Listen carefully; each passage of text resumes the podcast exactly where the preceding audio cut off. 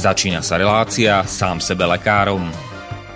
V rámci tejto relácie môžu zaznieť rozličné údaje o rozpoznávaní a liečbe rôznych chorôb a zdravotných ťažkostí.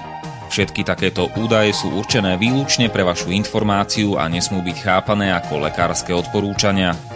Ak máte akúkoľvek akútnu či chronickú chorobu alebo iné zdravotné ťažkosti, s ktorými si sami neviete dať rady, obráte sa prosím na kvalifikovaného a skúseného odborníka, ktorý bude môcť individuálne určiť, v čom tieto choroby a ťažkosti spočívajú a ako by ich bolo možné odstrániť či vyliečiť. Nič také však nemusí účinkovať na diaľku, teda bez toho, aby vás kompetentný odborník videl a osobne vypočul a vyšetril. Preto je dôležité osobné odborné poradenstvo, ktoré vám môže ušiť liečbu na mieru podľa vašich potrieb, životného štýlu, životného rozpoloženia a ďalších individuálnych daností.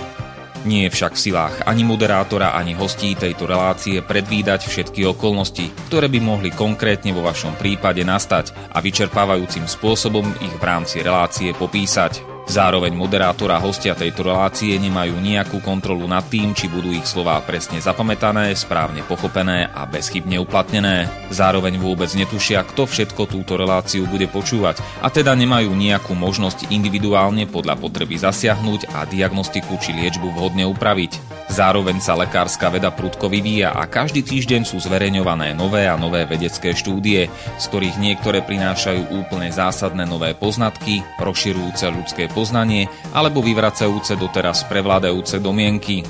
Zároveň je človek tvorom omylným a aj napriek všetkej poctivej, úprimnej a svedomitej snahe o plnosť, pravdivosť a bezchybnosť poskytovaných informácií sa môže pomýliť. Preto to všetko nie je mysliteľné, aby moderátor či hostia relácie sám sebe lekárom na slobodnom vysielači niesli akúkoľvek hmotnú či nehmotnú zodpovednosť za prípadné škody, ktoré si poslucháči môžu privodiť neúplným zapamätaním, nesprávnym výkladom či nevhodným uplatnením vo svojom živote tých údajov, čo v tejto relácii odznejú.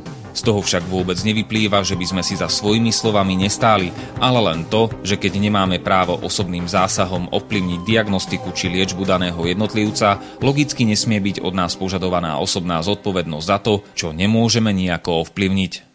Počúvate Slobodný vysielač. Milé poslucháčky, vážení poslucháči, vítajte v relácii sám sebe lekárom číslo 214. Tentokrát vysielanej na neživo alebo nahranej vopred, pretože máme mimoriadnú situáciu a naše štúdio Banskej Bystrici je uzavreté pre všetkých okrem miestnych, teda aj pre mňa, takže Počúvate túto reláciu prvýkrát v premiére v nedelu 22.3.2020 a všetko dobré. Dnes večer ešte prajeme k meninám na Slovensku všetkým Benedikom, Benediktom, Oktavianom, Oktáviom, Benediktám, Benildám, Benitám, Izoldám, Oktáviám a zajtra všetky a teda v pondelok 23. 3 všetkým Adrianom, Apianom, Dáriom, Viktoriánom a Apiám a do Česka vše dobré k svátku, dnes večer všem Leonám a zítra všem Ivonám. Mojou dnešnou hostkou bude po dlhšom čase, čo ma veľmi teší, opäť doktorka medicíny Ludmila Eleková. Pekný večer vám prejem. Dobrý večer a máme teda mimoriadnu situáciu, čo sa týka ko- koronavírusu a vy ste v tom tiež namočená tak trošku, tak skúste objasniť našim poslucháčom, ako na to momentálne ste teda. No já jsem momentálně v karanténě.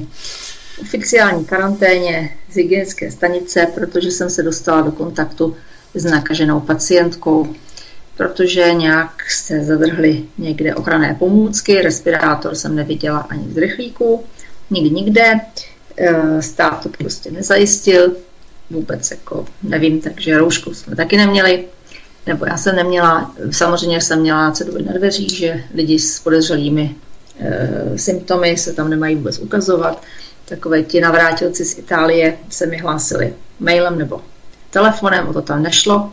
A ta paní, která mě teda uvedla do karantény, doufíme, že jenom do karantény, že mě nenakazila, a to se ukáže, tak ta se vrátila z Paříže, měla nějaké, nějaké, nějaké zvláštní symptomy, e, volala předem, ptala se, takže jsem s ním o tom mluvila, že ještě jsme to probírali a Ona i volala na hygienu, jestli teda by se neměla otestovat, když se vrátila z té Paříže, tam mi řekli, že ty příznaky neodpovídají, že teda ani Paříž nemají jako rizikovou oblast, že, jste, že nemají žádný případ, no takže ji odmítli testovat. Takže paní nějak přišla, brala jsem jí krev a to je zajímavá věc, protože u virů obvykle máte nízké CRP, že jo? tam je dost typický ten obraz, že je nízké CRP, že je to takové to klasické dělítko, že když je pod 5 nebo pod 10, podle toho, jak to ten výrobce testu uvede, tak je to jakoby virová nákaza, na 10 se zvyšuje se zvyšujícím se CRP, pravděpodobně, že to je teda bakteriální nákaza. Paní měla CRP 20, což je zvýšené, je to teda taková ta ošklivá šedá zóna, ale nebylo to rozhodně 3 nebo 5. Eh, měla dokonce zvýšené ASLO, což jsou protilátky proti streptokoku, takže ten se tam taky nějak asi možná chytával, ne, objevoval, nevím. No prostě rozhodně nic z té, z toho, z té krve nebylo jako by podezřelé. No ale paní byla prostě nějak nějakou úzkostlivá, takže se nechala otestovat někdy v pátek nebo kdy. No a má ho. Takže já jsem v pondělí spadla do karantény. A mezi tím jsem četla někde, mě někdo přeposlal že dokonce byl případ ženy, která měla ten koronavir a měla 80 CRP. Takže se to nechová imunitně úplně standardně jako jiný nemoci. No, takže já teď s tím karanténě doma, čekám, co bude. Mám ještě příští týden, ordinuju na dálku, což nejsem jediná. Několik stovek doktorů v podstatě zaklaplo dveře a ordinují na dálku, to znamená na dálku píšeme recepty, na dálku vystavujeme schopenky. Eh, ještě zaplať pámu za ně, že jsou, tady byly pořád řeči, že jaká je to jako obtíž, což není vůbec pravda. A kdyby nebyly elektronické neschopenky, tak by to bylo opravdu zajímavé. No a takže takhle to funguje. Protože prostě nejsou ochranné pomůcky, takže doktoři buď budou riskovat, že se nakazí, což si moc nechce. Navíc, když mají zaměstnance, tak nemůžou riskovat, že se jim nakazí zaměstnanci.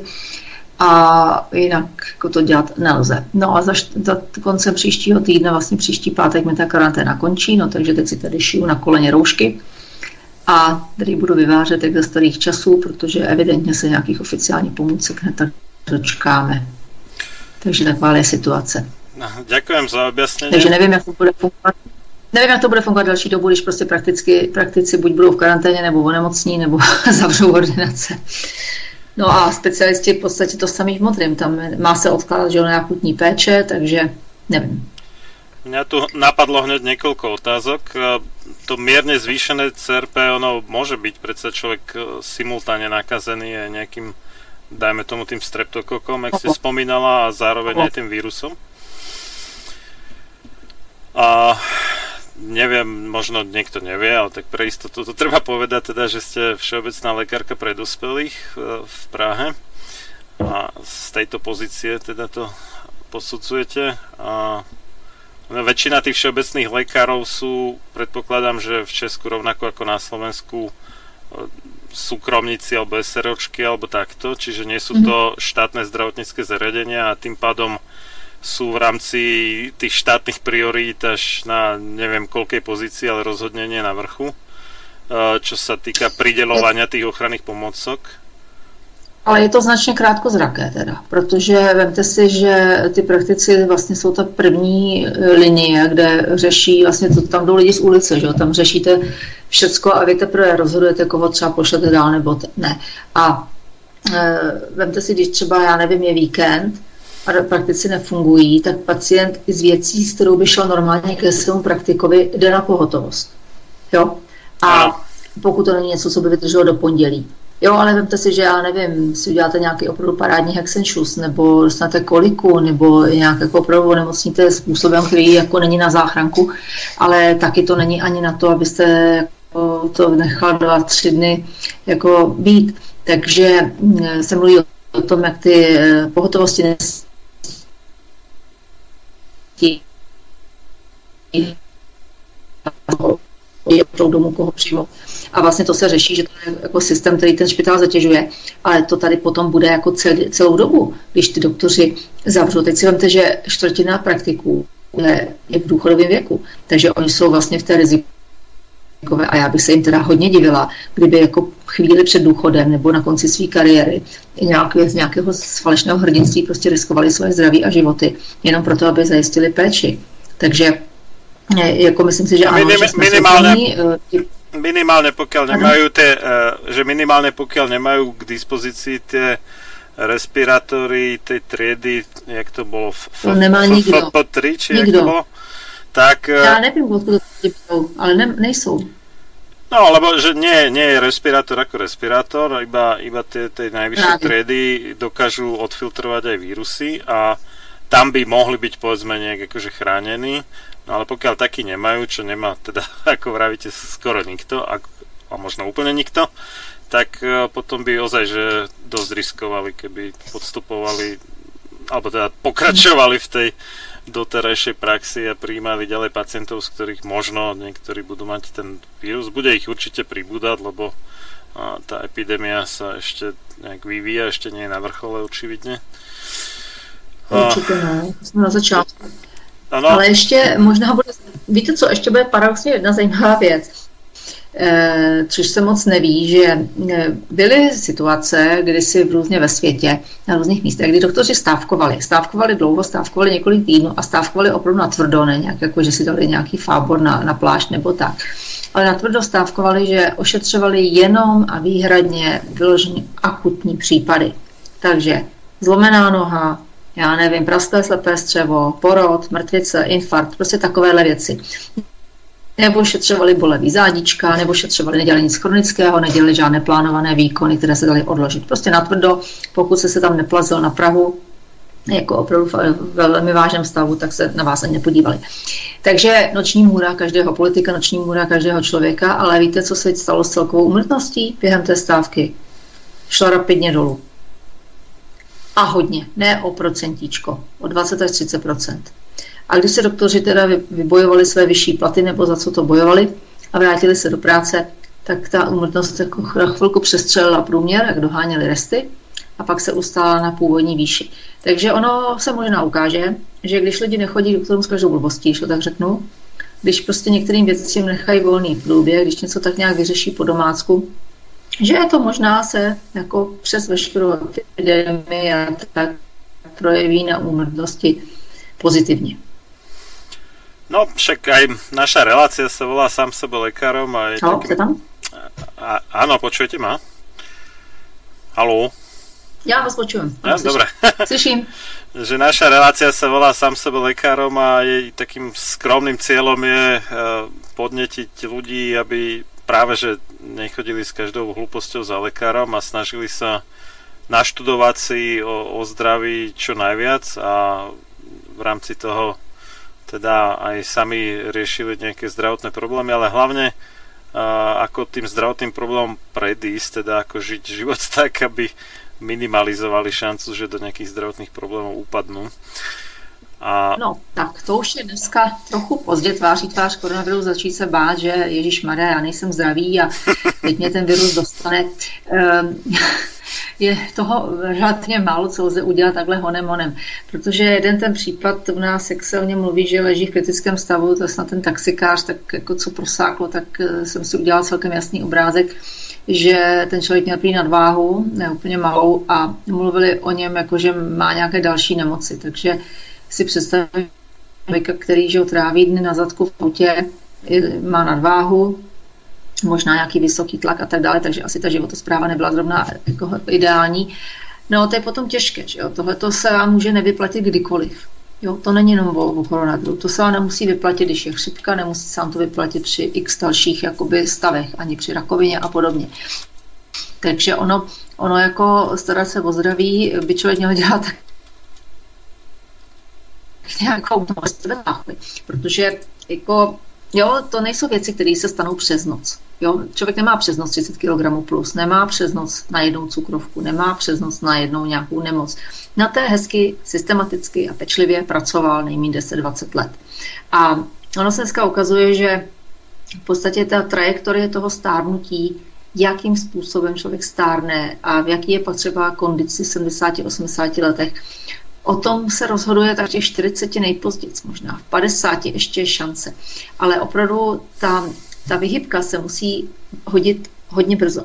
Jo, když někdo v 70 zjistí, že má problém vyjít schody, že má problém, já nevím, něco zvednout, že e, má problém stát ze židle, že má, má řídké kosti a já nevím co všecko, tak e, neříkám, že se nemůže zlepšit. Může. Může se zlepšit hodně. Ale samozřejmě je to asi jako hrabat se z milionových dluhů. To taky nebude za týden pryč. Nebo za měsíc. To možná do konce života nezaplatíte. Jo, a myslím, že to dluhové přirovnání je docela, bych řekla, trefné. Jo, když člověk udělá malý dluh, tak ho stačí, ho rychle splatí. Není to zase takový problém. A když se teda těch dluhů naseká tolik, že to celý život nejste schopni zaplatit, tak celý život v podstatě budete splácet a nikdy se dostanete do toho plusu. A u mnoho lidí, když jim dojde, většinou až jakoby při nějaké katastrofě v těch 70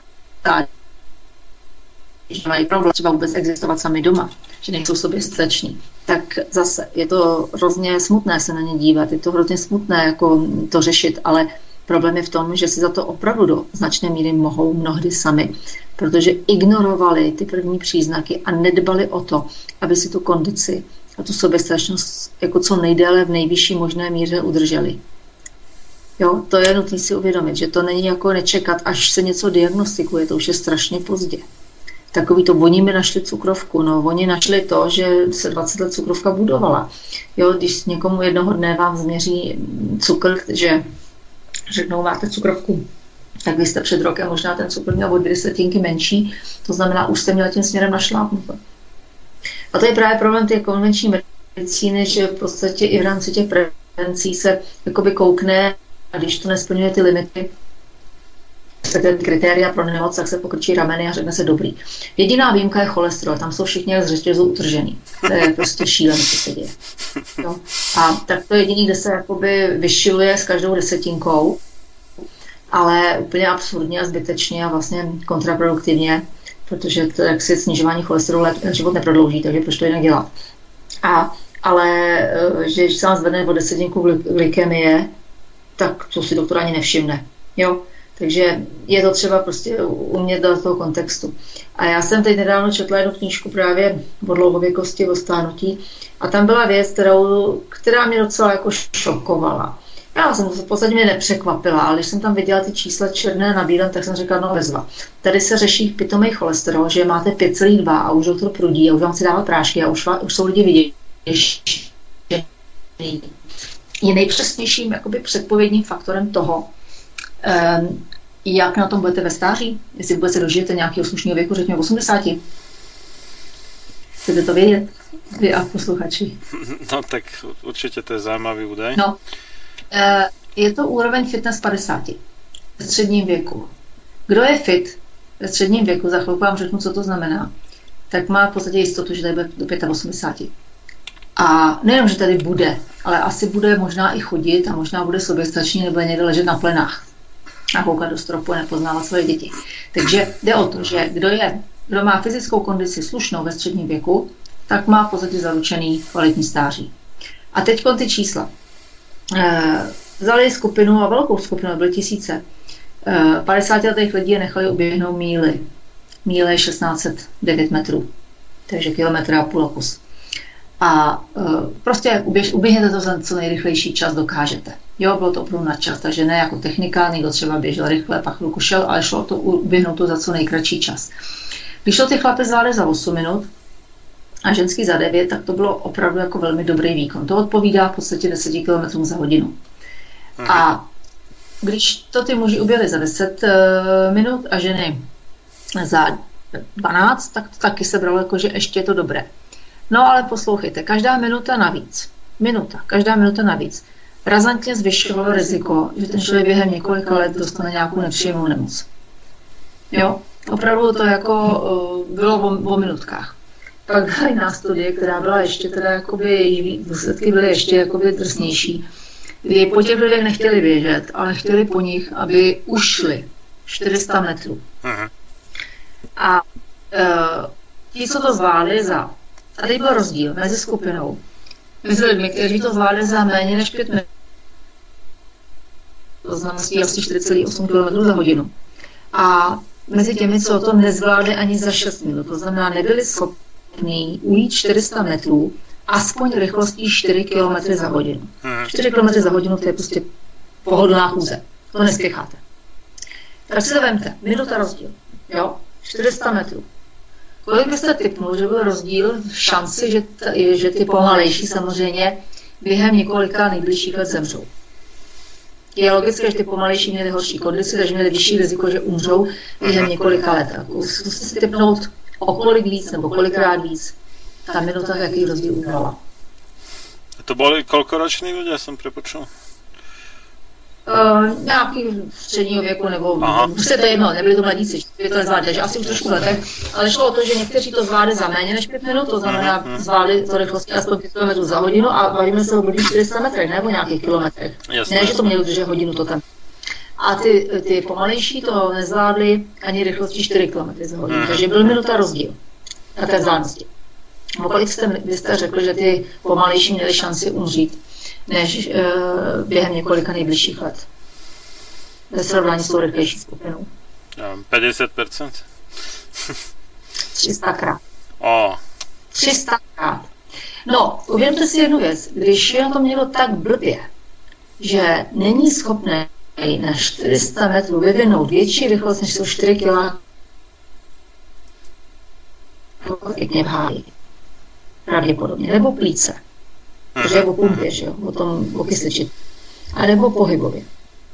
A nebo všechno dohromady. Hmm.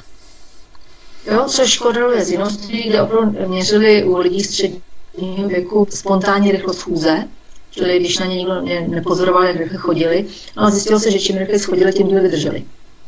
Že u těch nejrychlejších v podstatě má nulová umrtnost v nejbližších deseti letech. Takže pokud někdo chodí, jako vidíte, takový ty babky, že jo, takový ty motorový myši, mytaj.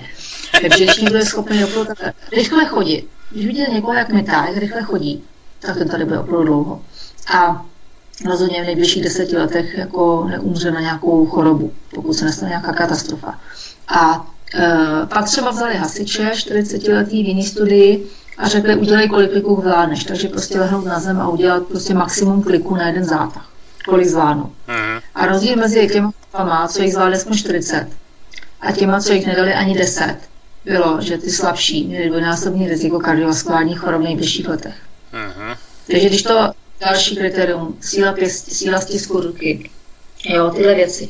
V podstatě e, měr, změřit fitness je v podstatě možná nejpřesnější ukazatel toho, jak na tom ten člověk bude za 20 let.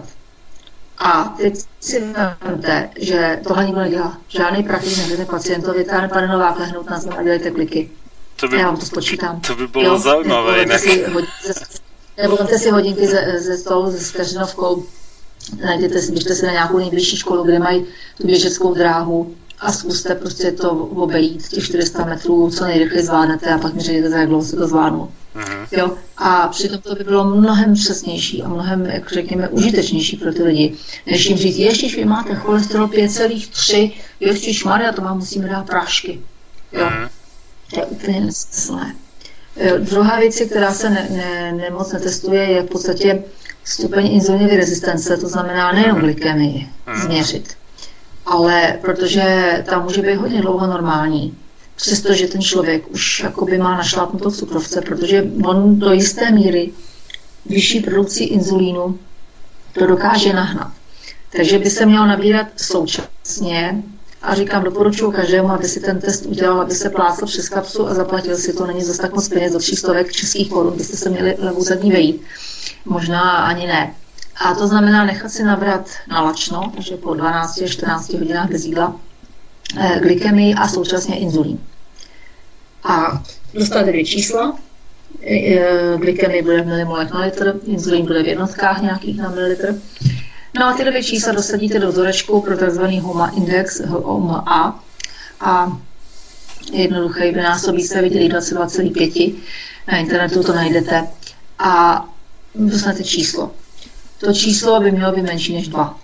Dokonce některé, některé zdroje říkají menší než 1, ale dejme tomu 2. Takže pokud je HOMA index pod 2, ten člověk nemá inzulinovou rezistenci a pokud je nad 2, tak má čím větší číslo, tím hůř. V podstatě, když si představíte ten vzoreček, že nahoře máte násobek glykemie, inzulínu a dole to vydělení stejným číslem, tak když budete měnit jenom hladinu inzulínu a necháte hladinu glykemie stejnou, tak vám dojde, že čím je vyšší ten inzulín, tím to číslo bude vyšší, když, ostatní proměny necháte nezměněné. Takže eh, tenhle eh, test je citlivý, protože dokáže odchytit v podstatě ty první, první odchylku směrem k nemoci. Když by se čekalo, až ta glykemie začne lézt nahoru, tak to znamená, že už tam několik let probíhá patologický proces. Další věc je, že laboratoře mají pro glykemii velmi ležerní normy. Na rozdíl od toho cholesterolu, kde si troufám tvrdit, že ta horní limit už je nebezpečně nízko, jako mých cholesterol pod 5 je pro mnoho lidí neoptimální hodnota, že teda to optimum je trošku vejš.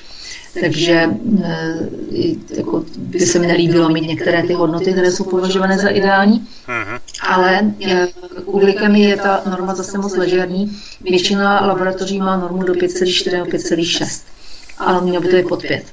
Jo, to není jako 5,6, už jako není dobrý.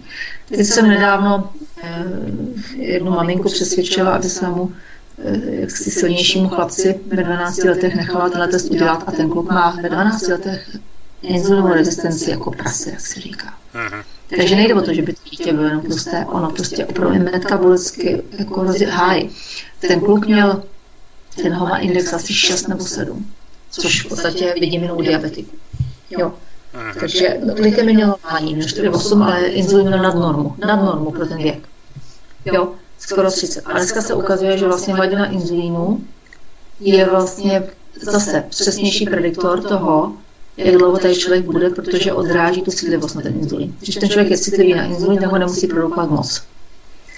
Uh, ale když není, tak ho musí produkovat víc. Takže jakoby nízká hladina inzulínu koreluje s délkou života a, samozřejmě s kvalitou života. To je jakoby, ta kvalita je primární, ten, ta délka je potom bonus.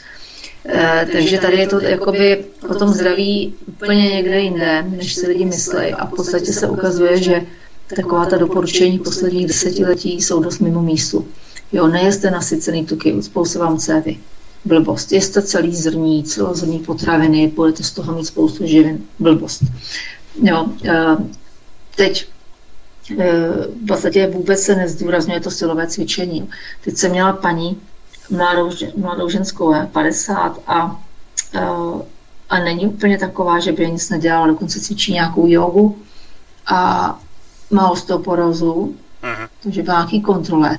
A když mi poslala tu zprávu, jsem myslela, že mě jako asi šálí zrak, neboť ten doktor uh-huh. jí řekl, že nemá zvedat břemena těžší 5 kg. A já říkám, jak vám ty kosti mají jako zbousnout, jako když nebudete posilovat. Uh. Jako úplně, a to, víte, co vy se smějete, ale to je strašný, protože ale však to je taky be, bežný, bežný nákup. Jako Ale kolik lidí tomu uvěří? Hmm. Jo, jo. Jako, jako, a teď, když já těm dámám říkám, loni jsem dělala asi 10 denzitometrií a hmm. u všech jsem si myslela, že jí mít budou a všechny jí měly hmm. tu osteoporózu. To už jsem viděla, říkám, ode dveří jsem schopná tu diagnostiku. Já tu denzitometrii nepotřebuju. Hmm. Prostě vidím takovou nahrbenou paní, jo, žádný svaly pořádně, jo, takovou jako hubenou, většinou se krmí těma ovesnýma kašema. Když masíčko, tak jenom bílý, jenom trošičku, aby pro boha mě to něco neudělalo. A když si cvičí, tak cvičí nějaký seniorský cviky, že se nebo se válí na, na podložce a dělá jogu. A ani jedna neposiluje, ani jedna nedělá nic, u čeho se zapotí. Takže, eh, a pak se strašně diví. Jo, takže eh, to, co by se mělo dělat a co opravdu je tady neobvys, strašně zanedbaný, zejména u té ženské populace, je vzít do ruky ty zatracené činky.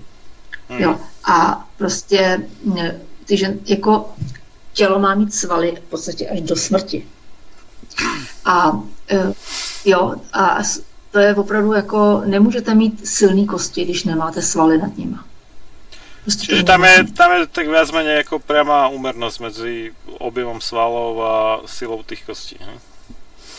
No jasně, protože jako ten pohybový systém, to je komplex. Uh-huh. Vy potřebujete mít, pojďte se, když máte vztah, musíte k tomu mít funkční klouby a šlíky, že když máte silný sval, že vám urve uh-huh. že jo. Uh-huh. A kosti taky, jo, když byste měli slabý kost a zatáhl za sval, tak se zlomí. Ano. Jo, to, to prostě se stává, jsou patologické zlomeniny, to se stane, to se zlomí při pohybu.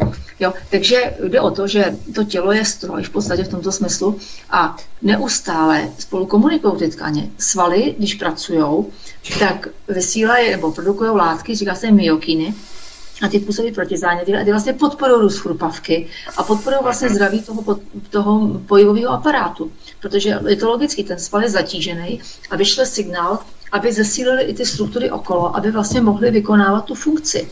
Tam nemůže být nerovnováha. Jo? A um, takže mm, jde o to, že uh, kost reaguje na to, jak je za ní taháno. Já říkám, za ty kosti musíte tahat vám musíte používat ty svaly, co se na ně upínají, hmm. aby prostě tam byl ten signál jako mechanický. Pak druhá věc jsou i ty dopady, piezoelektrický jev, tak jako když se stlačuje a natahuje, podobně jako jsou ty krystaly, tak tam probíhají i elektrický nějaký ty a ty taky stimulují vlastně ten růst. Takže ono, ono jako, to dává jako zdravý rozum, jako logický je to. Takže vlastně já bych to úplně zjednodušila. Jo. Člověk by prostě, když se podívá do zrcadla, tak by měl stát rovně Aha. Měl by mít nějaký svaly tady kolem klíčních kostí, neměli by vidět žebra. Břicho by nemělo vyset. Jedna věc je, že tam může být špek. Prosím, ale pod tím špekem by mělo být nějaký jako pevný maso. Měl by mít nějaký hýžďový svaly, ten zadek by neměl být placat jako u krávy, ale měl by být vyklenutý. Jo, stehna by měly být taky nějakých rozměrů. A říkám, teď se vůbec nebavíme o tom tukovém krytí. Jo, ten člověk může mít nadváhu, ale ukazuje se, že lidi, co jsou třeba svalnatý a mají nějaký, nějaký sádlo, tak jsou vlastně zdravější i metabolicky, než ty, co jsou hubený. Angličani to říkají skinny fat. Jo, tuk a kůže. V podstatě Jo, čili ty lidi můžou mít jako takzvaný normální body mass index, můžou se vejít do slušného oblečení, ale v zásadě můžou mít relativně vysoký procento tuku a vlastně, když nemají svaly, tak, tak je to blbě. Takže eh, svaly jsou ta nejdůležitější věc a mluví se o tom, že u těch seniorů je sarkopenie, že ty svaly ubývají. A teď jde o to, že když máte, když cvičíte, že ty nohy používáte, tak pak máte pevné kosti. To znamená, když a máte lepší koordinaci. Jo, ty benefity jsou nejenom o tom, že člověk má svaly a trochu to vypadá, to je bonus, ale jde o to, že máte sílu. Takže s menší námahou, v podstatě s větší funkční rezervou zvládnete běžný denní úkony. Nevyštěve vás to, že přinesete nákup, nebo že vytřete podlahu, nebo že umyjete okna. Máte lepší koordinaci, eh, máte lepší rovnováhu, máte lepší pohebnost máte mentální zdraví lepší, máte kardiovaskulární zdraví lepší, máte imunitu lepší, máte všecko. A teď si vemte, že bude nějaký člověk, který se hejbe, to tělo používá, a nějaký, který to tak jako jen tak tak a zakopnou. No. Tak je jasný, že teda jeden z nich má podstatně větší šanci, že upadne, to jenom tomu vybalancovat. Vemte si, jak, jak to je, zakopne dítě, tak málo spadne, nebo jo, člověk to vybere. Uh-huh. Ale ty křehký babičky do těch štouknete a oni se sva, to jste možná i viděl, ty lidi spadnou jak žok, ty ani nenatáhnou ruce, jo? Jo, já no, nevím, také... Dostali, že spadne, tak natáhne snažte. Nějak to vybalancujete, ten pád nějak snumíte a třeba si jenom pochloumáte. Ale pokud ten člověk je jako celý zpomalený a nemá tu koordinaci, ten člověk třeba ani nestihne ty ruce vůbec natáhnout. Já jsem viděla ty příklady, oni prostě si úplně doslova rozbili hubu, jo, protože nebyli schopni, nebyli, nebyli schopni jako zareagovat a dát si tam ty ruce. Jo, takže první, šance, první je, že teda snižuje se riziko pádu, protože to, toho se každý starý člověk dneska bojí, že upadne a že nestane. Ale málo kdo s tím něco dělá. Já někdy žartem říkám, že nejdůležitější cvik pro seniora je každý den se lehnout na zem a stát. Aby si ověřil, že to dokáže. Uh-huh. Lehnout si v obýváku, prostě obýváku na zem a stát. A pak si to stížit, zkusit nepoužít jednu ruku, zkusit nepoužít druhou ruku, Zkusit nepoužít, kdo z vás stane bez pomocí rukou ze země. Hm? A no? mo- můžu přitom nějaký švih vyvinout, alebo jako, že... Můžu jenom švih. A jde o to stát. Tak, jo? Uh-huh, ale jasný. Eh, jde o to prostě to zkusit. Uh-huh. Protože um, jako pády jsou průser, jako když tady člověk spadne a něco si zlomí. Takže jedna věc je, že když člověk má nějakou koordinaci a sílu a svaly, tak pravděpodobně, když zakopne, tak je menší šance, že spadne. Ve srovnání s tím, kdo tohle nemá. Když už by náhodou oba upadly, dejme tomu, že jsou takové okolnosti, třeba uklouzněno na ledě a nemají šanci to vybrat, tak zase šance, že si jeden zlomí nohu, je nižší hmm. než u toho druhého. A i kdyby nejde, že si oba zlomili nohu, tak šance, že se ten jeden z nich postaví na nohy a vrátí se do svého prostředí a bude stejně použitelný jako předtím, zase diametrálně odlišná. Takže to, jestli 70 cvičíte, máte svaly, umíte to tělo používat, může rozhodnout o tom, jestli až jednou někde zakopnete, si maximálně uděláte bouly, anebo skončíte někde v eldence. Dobre, ja by som teda vrátil späť k tomu aktuálnemu koronavírusu. Toto bolo vlastne taká odbočka na tému, že čo je najlepší mm. prediktor zdravia v starom, staršom veku. Čiže ta, to... Já, já se vrátím, no to ještě o tom jídle, že? protože to jídlo si hraje roli taky, protože svaly se z něčeho musí vybudovat. Jo? Uh-huh. Pohyb je signál, pohyb je vlastně impuls, že ten sval je zapotřebí. Ale jako, když vidíte nějakého svalnatého člověka, tak je jasný, že z vody to nemáš. Takže uh, jenom bílkoviny. Jo, tady lidi mají obecně horší využitelnost bílkovin a mají tendenci ty bílkoviny flákat, no, protože se musí kousat, že jo, maso se musí dát mu nějaká péče, protože to stojí peníze. Za druhý to vyžaduje určitou péči, určitou práci v kuchyni. A pak, když je problém s chlupem, tak samozřejmě e, jíst furt mletý taky nikoho nebaví. Ale někdy to je prostě jenom pohodlnost. Jo. Řekla bych, že peníze a pohodlnost e, jsou dva důvody, proč lidi tohle zanedbávají. Přitom ale bílkoviny nejsou jenom maso, vajíčka. Vajíčka jsou super potravina, jsou měkký, je to levný zdroj bílkovin a může v podstatě jako velmi pomoci. E, takže způsoby, jak se dostat bílkoviny jsou, ale mnoho lidí nechápe, o čem to je a já, když takhle zkusme někdy počítám těm seniorům e, ty, ty, tu, ten příjem, tak si říkám, oni jsou na polovině. Mhm. Jo, nezapomněl takovou vyhublou paní, která ještě paradoxně přišla s tím, že jí jako nějak odchází svaly. Aha. Říkám klasika, ovesná kaše, yoga a to a já jsem se zeptala, co jí, prostě ptám se, co snídá, obědvá, večeří. A teď jsem se tak zkusila být oko odhadnout, kolik těch bílkovin sní. Ptala jsem se, kolikrát za týden sní maso, kolikrát za týden má rybu, kolik sní za týden vajec, jestli nějaký mléční výrobky. Prostě jsem se vyptávala detailně. Pak jsem to sečetla. A ta dáma byla zhruba na polovině když bych měla velmi konzervativní odhad na polovině potřeby bílkovin, která odpovídá jejímu, její váze. Tak se na ní tak jako nevěřícně zírá, jestli to jako myslí vážně, že se přijde řešit nedostatek svalů a ani ty bílkoviny nesní. Říkám, a odkud ty chcete jako mít ty svaly, když ani nesní ty cihličky, které se staví. Hmm. A pak tam ani nevyšlete ten signál. Takže někdy čili jídlo, bílkoviny, že nedostatek bílkovin podminovává imunitu, to je dobře známá věc medicíně, eh, takže tady platí u bílkovin taková to akorát. Jo, to akorát je zhruba gram na kilo ideální váhy a den. Někdo vádí 1,5 gramu. Eh, dalo by se říct, čím je tam větší deficit, čím ten člověk má větší metabolické nároky, to znamená rostoucí dítě, těhotná žena, kojící žena, fyzicky aktivní člověk nebo naopak starší člověk, tak by měl jít nahoru. V podstatě u bílkovin bychom měli, by nám měl fungovat takový ten přirozená chuť k jídlu. To znamená, kdybychom se pojídali, měli bychom na ně mít chuť. Kdybychom se přejídali, tak by nás na ně, bychom na ně chutní neměli. Jo, jako když tygr uloví nějakou, nebo lev uloví nějakou zvěř, tak ji samozřejmě nesežere najednou, protože to zvíře je veliký, nechá tam pro ty ostatní ale nemusí přemýšlet o tom, kolik toho sní. Prostě mu to řekne jeho instinkt, nebo jeho hormony mu to řeknou spíš. Nají se a dobrý, odejde, nechá to nám. Takže eh, když to u lidí funguje dobře, to funguje taky tak. Jo, cítím, kolik toho potřebuji, když bych se podídala, dostanu na to hlad, bude se mi zdát o stejku, a když bych to s těmi stejky přeháněla, tak se na, na maso nemůžu ani podívat. A zase se to srovná za pár dní. Určitě hloupost a velice krátkozraká strategie na tom nešetřit a e, odpírat si to z nějakých nesmyslů. A když maso, tak co nejvyšší kvalitě, ideálně pasené, ale furt lepší nějaké než žádné a klidně tučné a z kostí. Jo, takže žádný libový prsa. No zahyň, studom večným zahyň podlá duša, čo o slobodu dobrý ľud môj mi pokúša. Lež večná meno toho nech ovenčí sláva, kto seba v obeď svetu za svoj národ dáva. A ty morho, hoj morho, detvo môjho rodu, kto kradmou rukou siahne na tvoju slobodu, a čo i tam dušu dáš v tom boji divokom, mor ty len a voľne byť, ako byť otrokom. Samochalúbka. Počúvate Slobodný vysielač.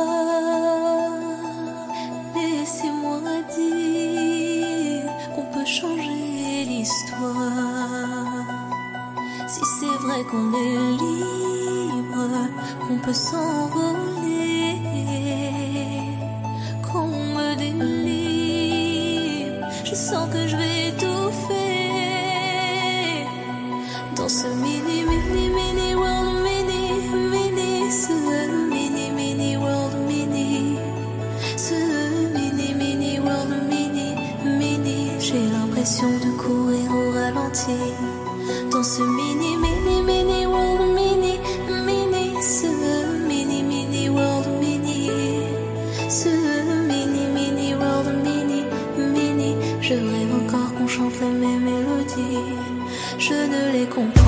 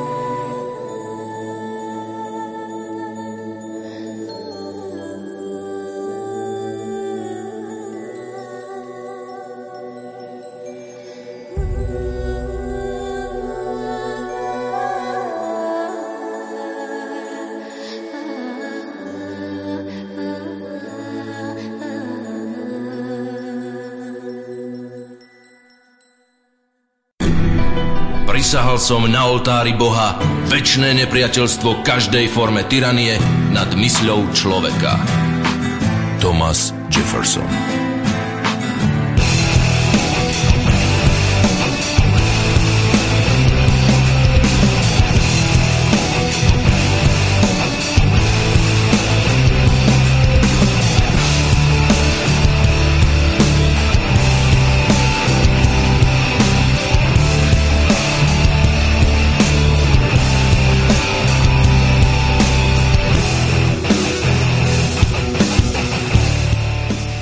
Počúvate Slobodný vysielač. Teraz je taká akože tr- trendy móda vegetariánstvo skrz uh, ten taký ošial okolo Gretky Thunbergovej, ktorá chce mať nulovú uhlíkovú stopu a takéto tie zábavné veci. A samozrejme tam tí mesožrutí akože vychádzajú horšie, čo sa teda tej uhlíkovej stopy takzvanej týka, lebo však... A, to tak úplně není. Víte, kdo vychází nejhůř s uhlíkovou stopou? Ty, co jedí procesovaný potraviny. To ano. Ty, co jedí sacharidy, rafinovaný a takhle, jo. To já jsem dokonce někde, vydržte chvilku, na tom našla nějakou studii. Já se schválně kouknu, karbon, ne, ne, pardon. Dru-. Dru- druhá taká um, záležitosť je, že či má vôbec zmysel ako stále riešiť uh, oxid uhličitý, keď ten je v podstate základnou stavebnou látkou rastlín zelených a hlavne stromov, či nie je lepší nápad vykompenzovať to teda sadením stromov a riešiť skôr nejaké iné uh, a v tomto prípade už naozaj, že jedovaté veci, čo sú vo vzduši. Alebo... No.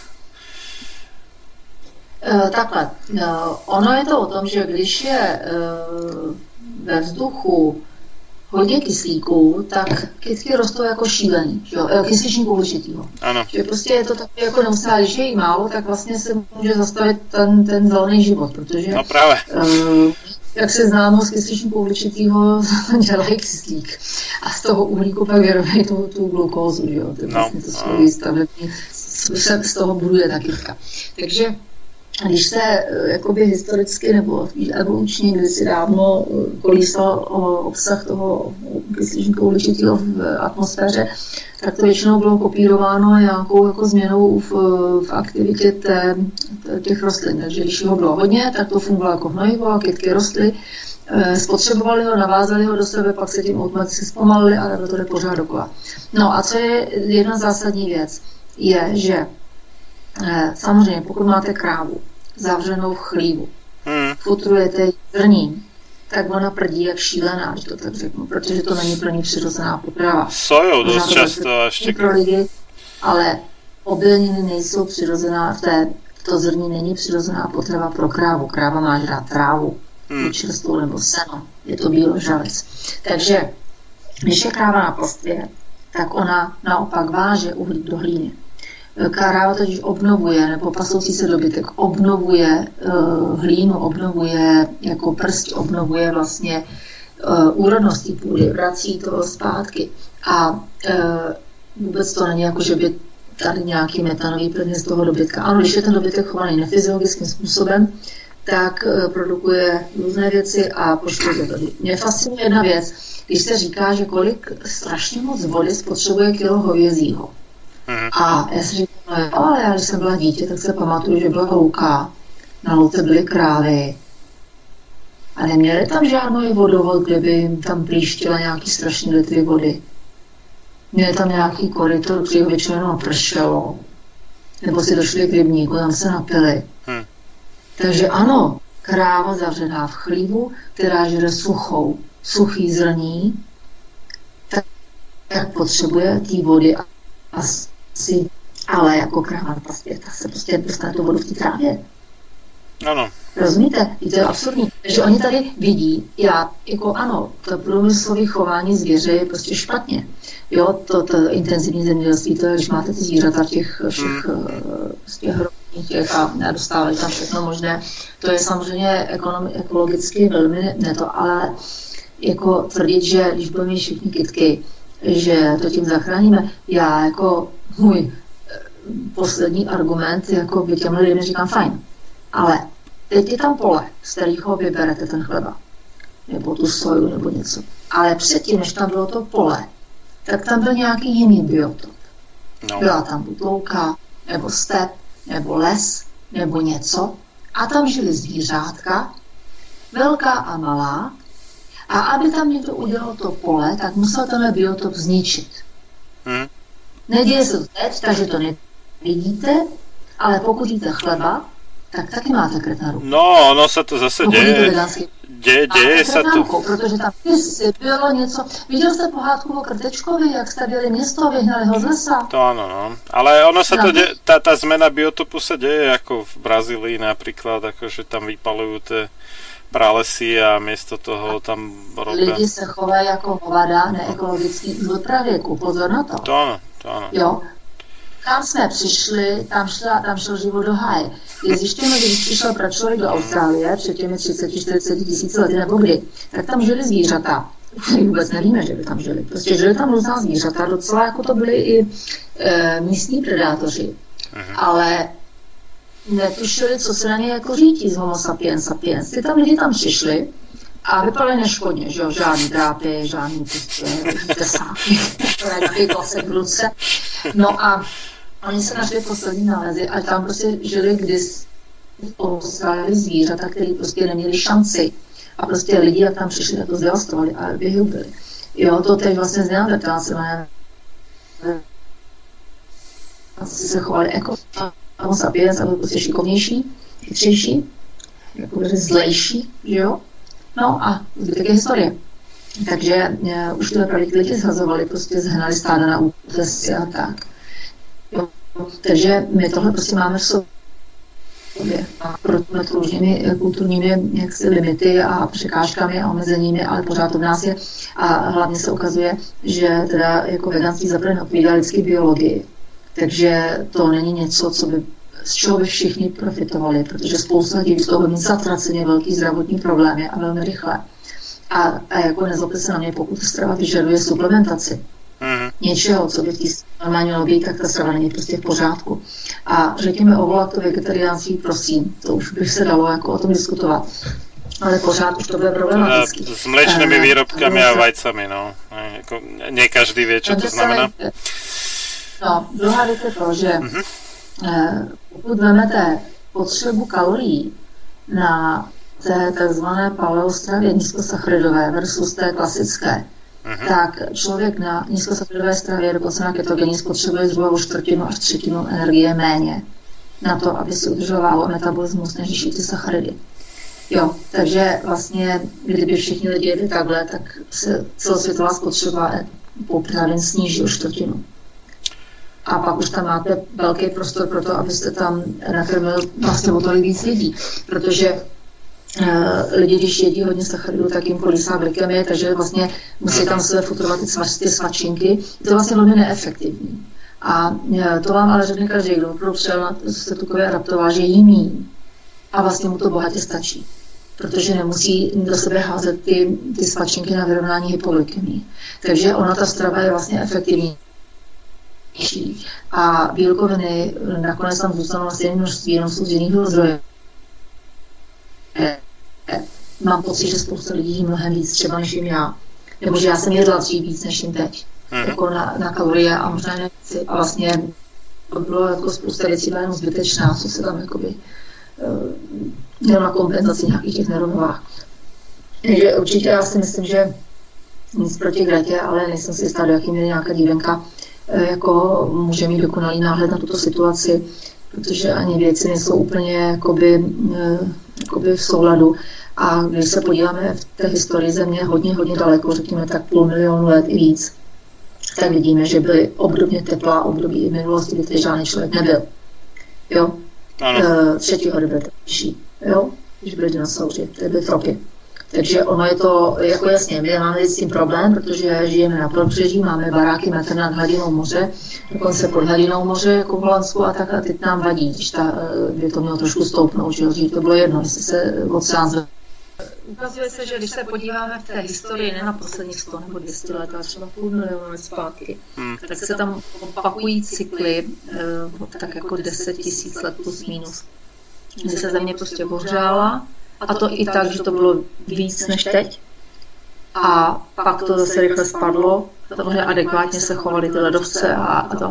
A vlastně se v tom článku diskutovali důvody, protože tady žádný člověk nebyl, že jo? nebo když tu byl, tak někde v nějakých tupách běhal po pralese rozhodně tady ne, neohříval planetu. A e, čili to je něco, co se tady dělo bez ohledu na existenci lidí a jejich aktivitu. A vlastně ty autoři diskutují, proč k tomu docházelo, proč ta země se najednou ohřála, pak se ochladila a tak dále. A jeden z důvodů se uvádí změna zemské precese. Když si víte, co je precese, to je vlastně takový ten kývavý pohyb, kterou má zemská osa. Jo. Teď si představte, že země vlastně je jako malinko našihlo, nakloněná a míří pořád, že jo, teď momentálně míří zemská osa na polárku, takže ona vlastně pořád jako míří na polárku, kolem té osy se otáčí a běhá kolem slunce. Takže když jsme, eh, já bych to řekla blbě, eh, když jsme, řekněme, v létě, tak vlastně míříme, ta osa míří od slunce, a když jsme v zimě, tak uh, míří ke slunci a když jsme na rovnosti, tak vlastně bokem. A jde o to, že to není o tom, že byste jako napích na špejli jabko a teď takhle rotovat. Myslíte, že ta špejle ještě dělá kývavý pohyb, jako, jako káča, když se točí káča. A to je precese, takže vlastně ta zemská osa uh, má takový kolečko, dělá na tom nebi. Jo.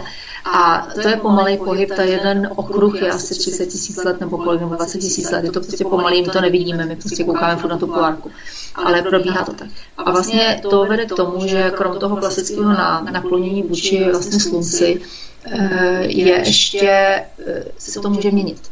Takže se stane, že když je ta precese na jednom tom, na jednom, na jednom pólu, tak nebo na tom jednom krajním bodě, tak vlastně i během toho léta nebo zimy, nebo těch letech, kdy to takhle je, to slunce padá pod jiným úhlem na zemi a samozřejmě to má dopad na to ohřívání, protože nevím, si diváci uvědomují, že, naše, že když je zima, tak jsme u slunce blíž.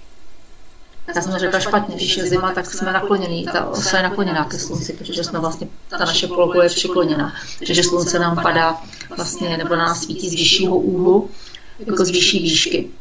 Takže my jsme v létě blíž u slunce, ale v létě jsme dál od slunce, ale protože jsme nakloněni k tomu slunci, tak je tady teplejc, když to v zimě jsme blíž slunci, ale protože ta země, ta polokoule je odkloněná, tak to padá pod nižším, pod ostřejším úhlem a vlastně nám zima. Takže jde o to, že do toho se padá ta precese a když vlastně se ještě ten úhel změní, tak se může stát, že ta zima je chladnější nebo naopak méně chladná a tak dále. Jo, takže ono, tohle tam hraje roli, pak tam může hrát roli i aktivita slunce, která taky kolísá v nějakých cyklech. A jako říkám, tyhle věci se děly dávno, dávno předtím, než to byl člověk. Takže jako my, se, my máme si na ty pozorujeme hrozně krátký úsek časový a nemůžeme jako přesně říct, do jaké míry tohle tady opravdu to může to, že co my tady děláme. Já neříkám, že to na to nemůže, ale tvrdím, že z všeho může člověk a co z toho můžou lidní pracovat, nemáme absolutně žádnou kontrolu. Takže to mi vadí na těch zjednodušujících těch a nevím teda, co ty děti si myslí, že vydemonstrují, když budou někde mávat fábory, ať, ať prostě není globální oteplování, jako slunce, to je jedno. Ono ako trošku racia na tom, na tom je, Ale ako je v tom to zmysle, že... není to prostě že, že my máme, a to je inak ale paradoxne o tom moc e, Gretka nehovorí, máme tu také anomálie, že sa úplne zbytočne cez pol planety dovážajú veci, ktoré si vieme vyrobiť sami. Ne- Nedáva to vôbec zmysel a No. ozaj zbytočne sa tam spotrebujú fosílne paliva, ktoré, no niekto tvrdí, že sú obnoviteľné, ale to je také dosť sporné. Skôr to vyzerá, že ak, tak menším tempom, než ich spotrebujeme, takže nám to moc nepomôže. Ak vôbec. A to je jedna vec. Druhá vec je o, ozaj... Ale to se teď se krásně ukáže. Ta globalizace, jak jsme na ní závislí a jak jako bude, protože eh, No. je fakt, že dovoz, do, hejte se, Vemte si, představte, zkuste se někdo podívat třeba do svého špajzu, do ledničky. Že jo? Jako dřív byli lidi sobě stační, ale je fakt, že, že ten sortiment, který měli k dispozici, byl poněkud užší. Což mě nevadilo, protože takto to bylo, jedlo se, co se vytestovalo. Koření to se vozilo dávno, že jo, hedvábí se vozilo dávno a tak dále. Vždycky ta, ta touha mít něco lepšího, nového, jiného, tady byla vždycky. Akorát jsme to dovedli k dokonalosti, nebo možná ještě přes dokonalosti, že se to strašně zlepnilo a rozšířilo. Takže je to eh, jako Určitě se vozí zbytečnosti a přijde mi absurdní, že se dozvím, že my vyvážíme Bůh kam já nevím, něco, maso, jabka, cokoliv a pak to dovážíme. Ano. Že jednou jsem četla nějak, na nějakém blogu, že nějaká paní řekla, že v říjnu, říká, tak, když máme ten měsíc naší státnosti, tak já budu měsíc jíst jenom česky. No, a teď tam popisovala řekla, že málem umřela hlady. Protože šla do obchodu, myslela si, že budou česká jablka oni byli pán bohý vodku, jo, a nechápala. Jak to, že to, co její babička kdysi dávno znala, že to všude bylo místní. A já jsem si všimla jedné věci. Kdysi dávno, teď se bavíme opravdu o čtvrtstoletí možná zpátky, když člověk šel takhle z zelináři, tak to ještě nebylo moc ty, Japon, ty Větnamci, ale prostě k takovému tomu opůdku někde na sídlišti. Tak když se v létě koupili rajčata, ty rajčata opravdu strašně voněly a chutnaly. Bylo to jako když je máte ze zahrádky. Čili evidentně to byly rajčata, které tady u nás někde dozrály na nějakém poli, v nějakém družstvu nebo nějakého zemědělce. A prostě se dovezly a prodávali. A i v supermarketu ty rajčata v létě prostě chutnaly jinak než v zimě. A pak jsem si po pár letech všimla, že ten rozdíl zmizel. Že i když v létě koupíte rajčata, pokud to fakt není na tržišti, tak jsou stejně hnusný a bez chutí jako v, létě, jako v zimě. Takže mám podezření, že přesto, že je to něco, co tady běžně roste, co má každý zahrádkář a co dřív se tady opravdu vytestovalo, dovezlo a prodalo, tak teď jsou všechny ty rajčata podle mě ze skleníku ze Španělska pro celou Evropu. Protože jako a chuť Jo, já, mně to došlo vlastně až po několika letech, když jsem právě byla někde na návštěvě, kde měli zahradu měli rajčata a teď tam naservirovali ty svoje rajčata a já jsem si najednou uvědomila, že jsem úplně zapomněla, jak chutnají. E, jistě, je to o tom, že se dováží věci, zvykli jsme si jít věci, které odsud nejsou, přiznám se, že i já mám v ledničku a lednici avokádo a podobně, ale e, a asi bychom si těžko zvykali, kdyby toho jako najednou nebylo, ale dalo by se zvyknout. Je to prostě jenom o tom, je to o tom, co si zvykneme jíst. No, to jedna vec sú potraviny, samozrejme, a tam tie, ktoré sú zďalej dovezené, tak buď sú trhané nezrelé, alebo sú potom ešte ošetrené š- nejakou chémiou, čo je samozrejme škodlivé. Takže treba tú vzdialenosť minimalizovať, nakoľko to je možné, aj keď teda avokádo asi nevypestujeme v nejakom okruhu tisíc kilometrov od nás, ale však dobre tak to sa doveze ďalej, ale to, čo nie je nevyhnutné, tak to nie. Ale čo tam zaráža viacej, je skôr ten priemyselný tovar. Tam naozaj nie je no, dôvod. Teď se ukazuje. No, teď se ukazuje, jak jsme na té Číně závislí, ano. že v podstatě e, se hnali jenom za nižšími náklady, vyššími zisky, že to furt posouvalo do levnější levnější země. No a pak se zjistilo, že je trochu problém. Druhá věc jsou ty zásoby. Jako jeden známý se vlastně živil tím, že normálně jezdil po Evropě s dodávkou a vozil v podstatě jako na objednávku náhradní díly. Takže jsem zjistila, jako ke svému překvapení, že třeba Škodovka, ta mladá Boleslavská automobilová, nemá jako sklad, mm-hmm. kde by měli prostě nějaké zásoby náhradních dílů nebo všeho. Just in time. Ne, prostě a on, on, mi, on mi říkal, se zastavil, říká, že jede z Německa od někud, kde něco naložil do té Boleslavy a vezl, jel dodávku a vezl tam jednu škatuli. Mm-hmm. Něčeho. Mm-hmm. Říkám, to si vyplatí, to se vyplatí, aby si ty přes půl Evropy. Jo, a evidentně jo. jo. Takže uh, i ta logistika se změnila, že jo, hlavně nic neskladovat, všechno takhle jakoby pomalu počítačově řídit, všechno by hezky plynulo, no a pak to plynout přestane a pak máme problém. Tak uvidíme, no.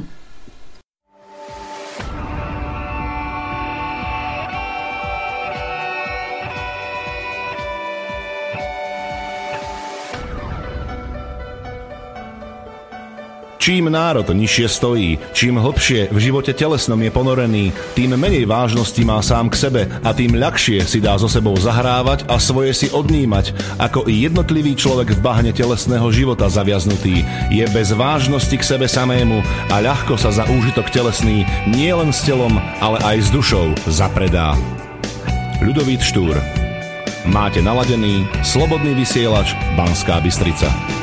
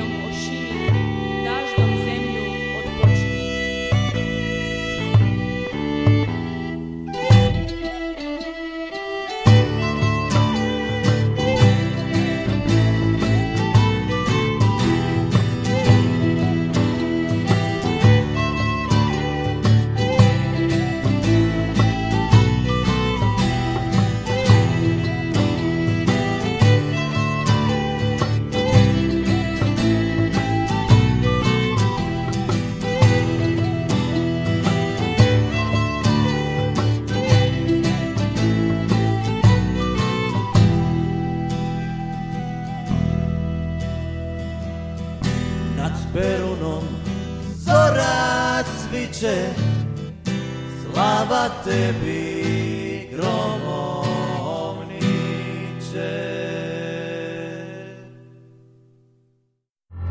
Túto reláciu počúvate vďaka vašim dobrovoľným príspevkom. Ďakujeme za vašu podporu. Počúvate Slobodný vysielač.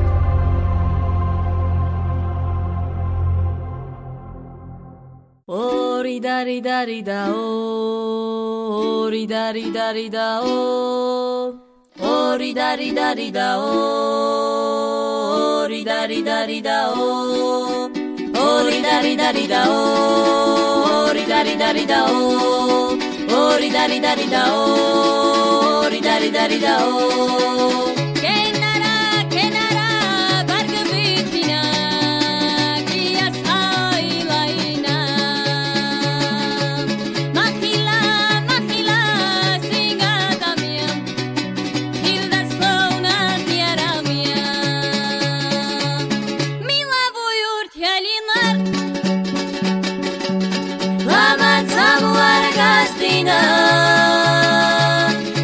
فەریاوەتی لینا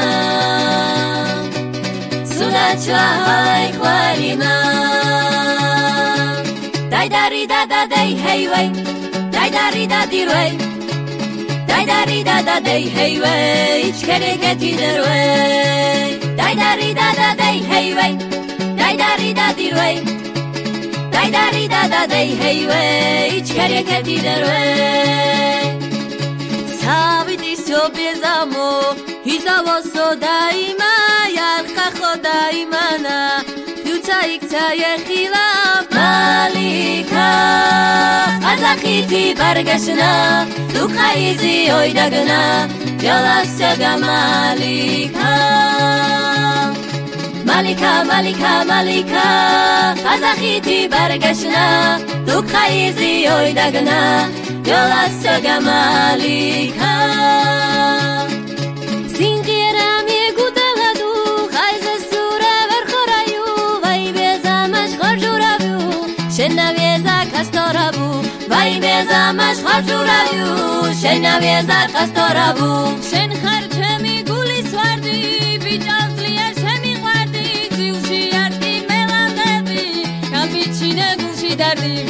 გულშიაც კი მელანდები გამიჩინე გულში დარდი.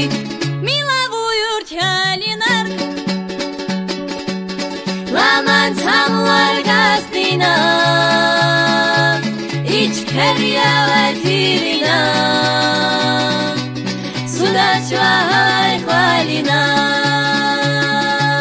დაიდარი და და დაი ჰეივეი დაიდარი და დირვეი Dai dari da da dei hey way, ich kere keti der we Dai dari da da dei hey we ich kere keti der we Da la la la da la la.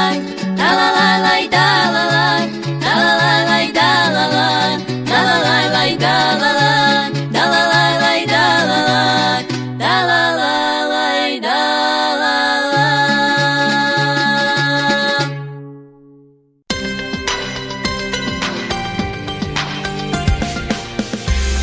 Či severe, na východe či západe nás počúvate vy, naši poslucháči. Slobodný vysielač, váš rodinný spoločník.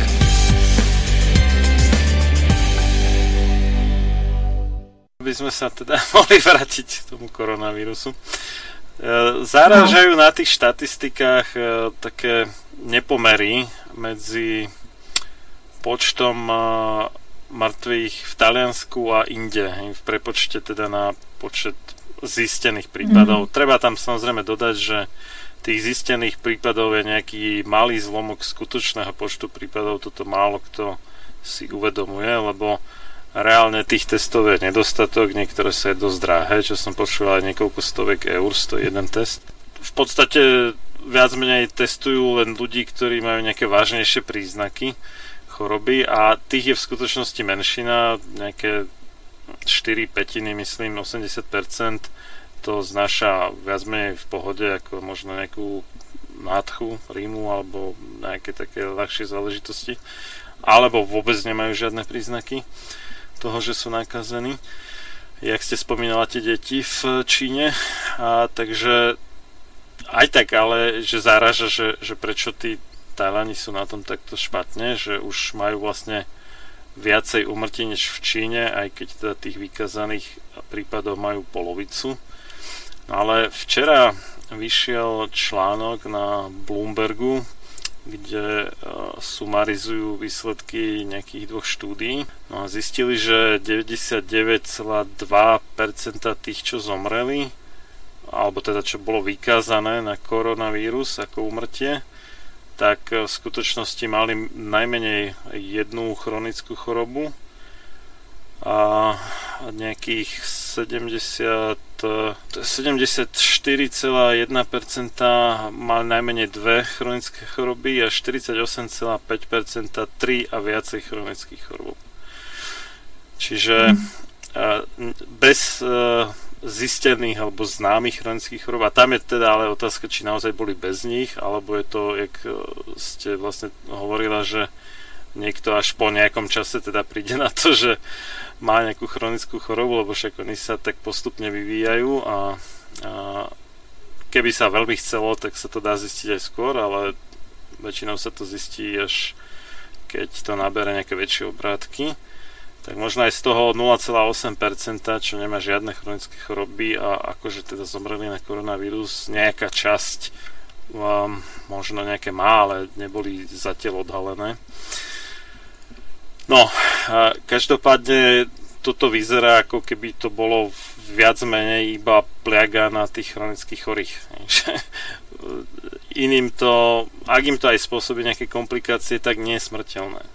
No takhle. To je prostě obecná věc, že lidi s nějakými doprovodnými nemocemi, který ten, to znamená, nefunguje, nefungují ty orgány ideálně, jak by měly, eh, jsou prostě zranitelnější. Ať už jde o tzv. obyčejnou chřipku nebo cokoliv jiného. To prostě je o odolnosti toho organismu, o tom, co vydrží, když tak řeknu. Jak velkou zátěž vydrží. A právě ty starší lidi notabene s nějakými nemocemi mají sníženou to, čemu se říká funkční rezerva.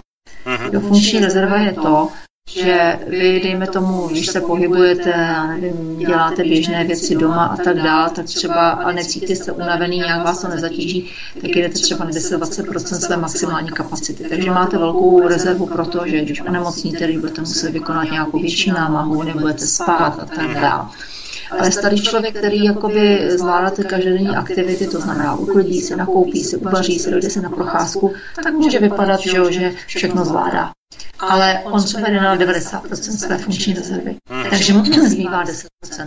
Pak když na něj buď skočí nějaký bacil nebo nějaká jiná zátěž, nebo třeba na operaci, nebo něco takového, nebo má úraz, tak najednou ten organismus nemá vlastně eh, tu kapacitu navíc. To je stejně jako, já nevím, mít nějaký příjem výdaj, ale mít prostě peníze v bance, jo, který vám potom vytvoří rezervu pro případ, že ten příjem vypadne nebo jsou větší výdaje. Takže to není nic. Pozoruhodné ta Itálie, kde opravdu teda, jestli ty čísla odpovídají, tak ta smrtnost je kolem 10%, což je teda hrozné. A vysvětlení nikdo neví, jak je to doopravdy. Jo. Říká se, že to tím, že tam je relativně vysoké procento právě těch starých lidí. Toto je Španělsko. Jo že tam ta ekonomika byla taková všelijaká, takže mladí hodně odcházejí a zůstávají tím relativně ty starý. Což samozřejmě vám zvyšuje procento zranitelné populace. To si osobně myslím, že by samo o sobě těch 10% neudělalo. Že přispělo k tomu právě i to, že to tam vybuchlo tak strašně rychle. A prostě ten zdravotnický systém byl přetížený a těm lidem se prostě dostalo pomoci.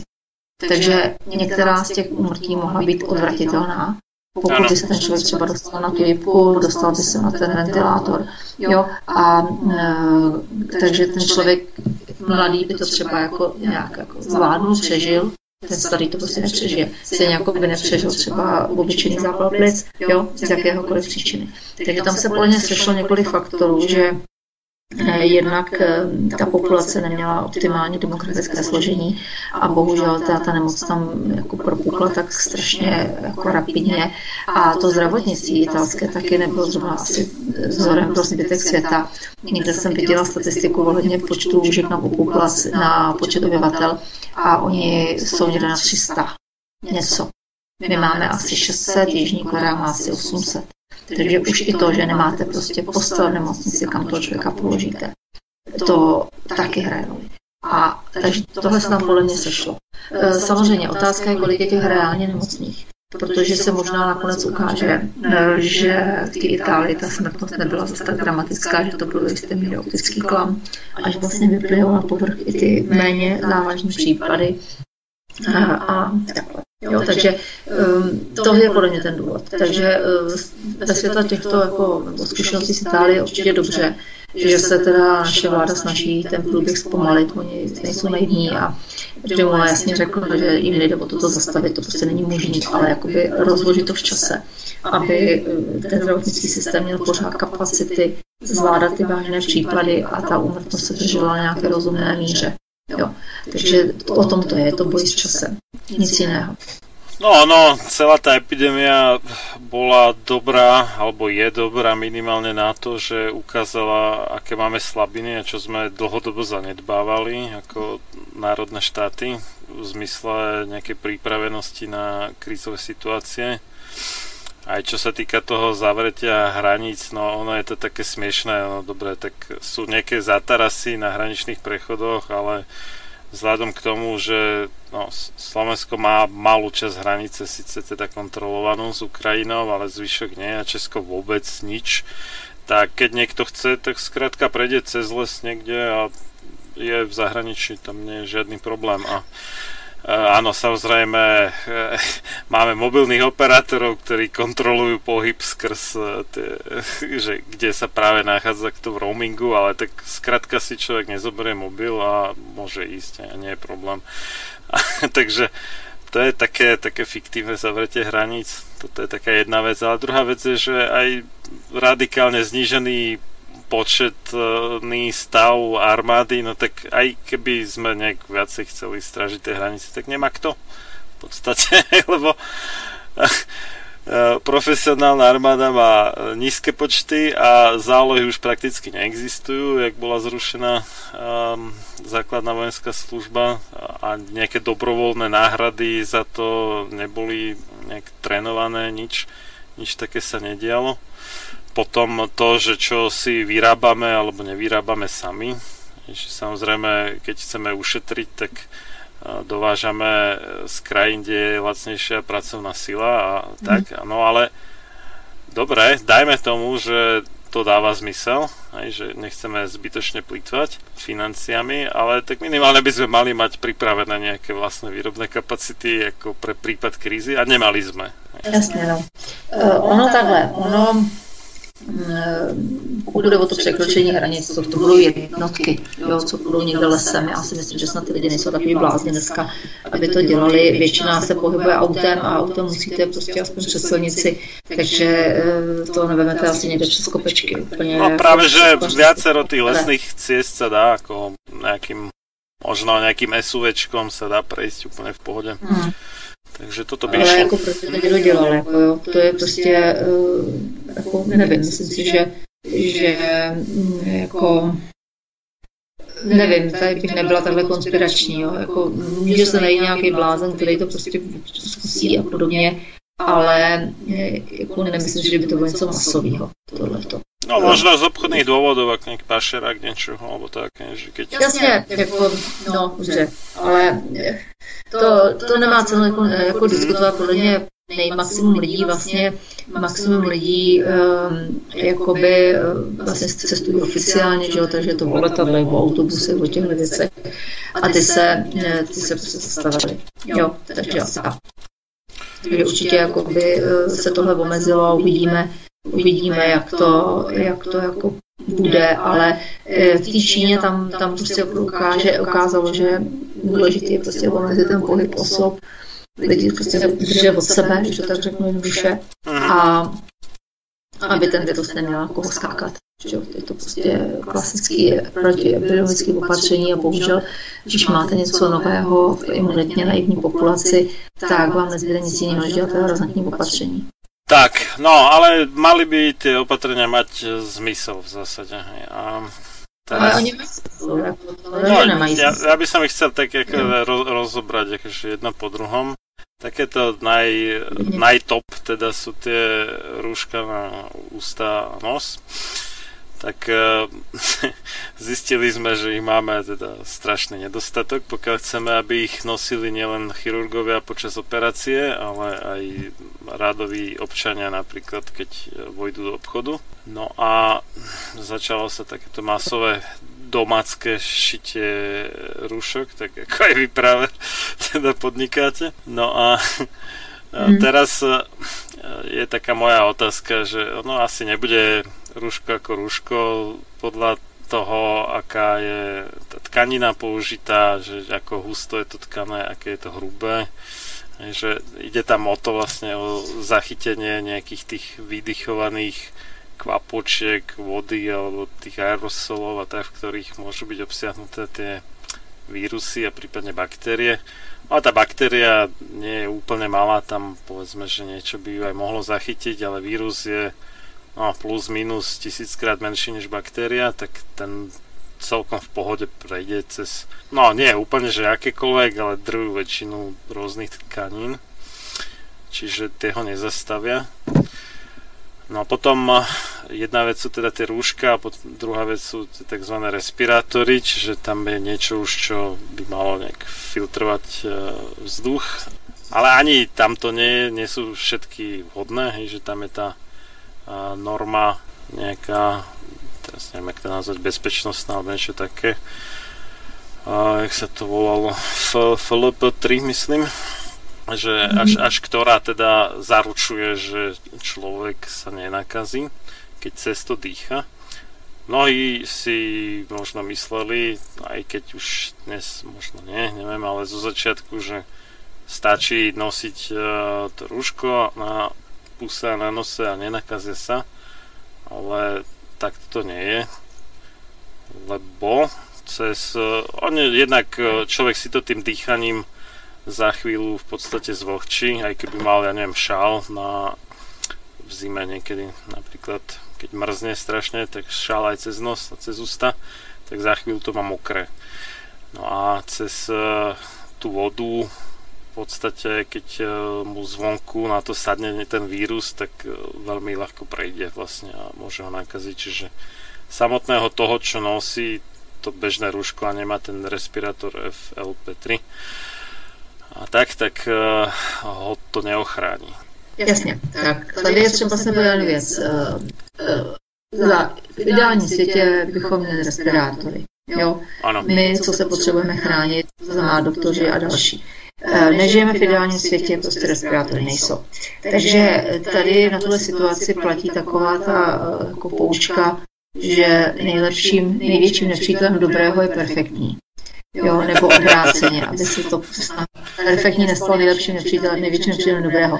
E, víte, jak je to myšleno? To znamená, lidi někdy se jakoby upnou na to, že mělo by to být ideálně takto, a když to ideálně nejde, tak to vyprdneme úplně. E, jistě, že dát si e, na tu šátek na banditu není stoprocentní, ani rouška není stoprocentní. Ale zrovna včera to teda nějaký tady moderátor v televizi vysvětloval lajkům a říkal, že dělali testy. Ta rouška má zachytit teda jakoby z kapenky toho, kdo ji používá. Abychom my, jako kdo máme tu roušku na puse, neprskali na ty ostatní.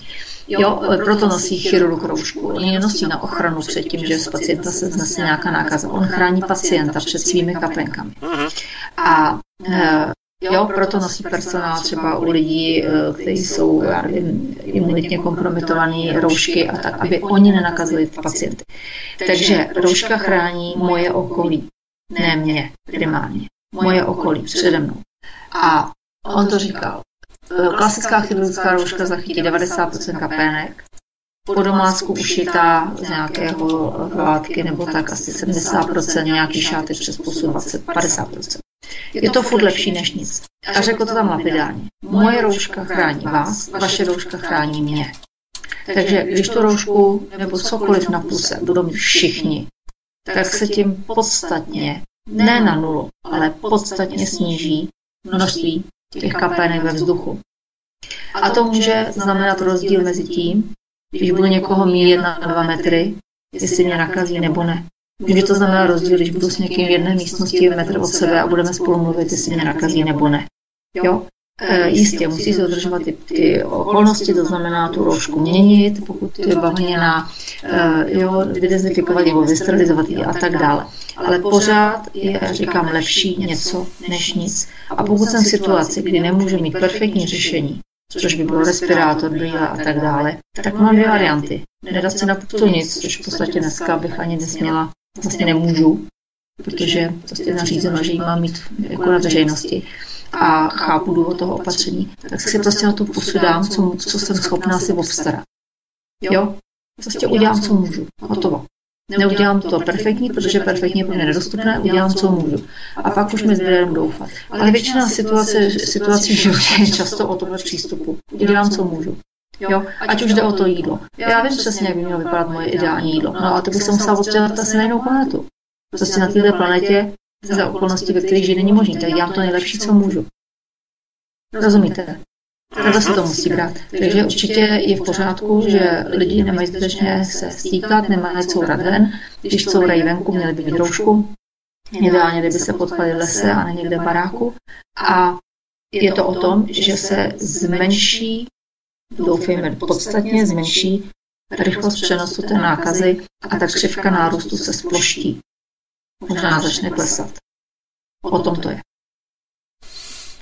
No, A k tomu je teda i omezení pohybu, protože prostě opravdu si uvědomíte, jak ty lidi jako se hemží, jak mravenci, jo, to je, to je prostě semeniště pro ten virus, jako je případ, že na tom, té Litovli to bylo o tom, že byla nějaká party nebo oslava v hospodě nebo něco takového. A jeden tam přišel nakažený a já nevím, kolik jich nakazil, a pak nakazili řetězy, to je řetězová reakce. Jo. takže zavreli celé mesto. A, no, jasně. No, pokud jde o tu umrtnost, ano, 80% lidí se říká, že má v podstatě příznaky obdobné chřice, žádná hrůza, něco, co se dá bez problémů přežít. Menšina bude mít příznaky ještě minimálnější nebo vůbec žádné, jako třeba ty malé děti. No a pak je to tady ten zbytek, který bude možná bojovat o život. A to potom, jak dopadne, je o tom, jestli se dostane na lůžko do nemocnice, na, na patřičně vybavené lůžko a dostane tu podpůrnou péči, kterou jeho organismus potřebuje, aby prostě přežil tu fázi, kdy bojuje s tím virem. Aby se okysličil, aby fungoval oběh, aby měl zajištěný tekutiny a tak dále, aby měl třeba ošetřenou sekundární infekci bakteriální. Jo, takže o tom je ta Itálie a o tom uh, jsou vlastně tyhle ty snahy, protože tohle je ten katastrofický scénář, že nám tady opravdu budou lidi umírat na ulicích nebo v domech, prostě opuštěný, protože je nikdo ani do té nemocnice neodveze, protože aby je tam ošetřil. Jo. Protože pokud víme, dejme tomu, vemte si takhle ty čísla, dejme tomu, že opravdu se nakazí, já nevím, jsou odhady půlka lidí teoreticky v republice během té doby, co to probíhá. Z těch lidí bude nějaké procento, čili nějaký absolutní počet potřebovat akutní péči. A teď jde o to, jestli ty tisíce, co budou třeba potřeba akutní péči, ji budou potřeba během jednoho týdne nebo během půl roku. A to je ten rozdíl mezi životem a smrtí pro ty lidi. Nic jiného.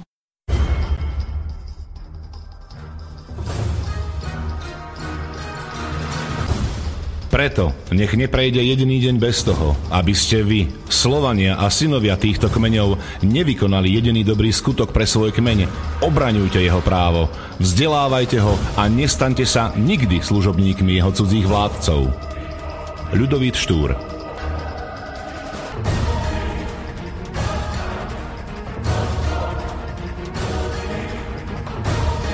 Počúvate Slobodný vysielač.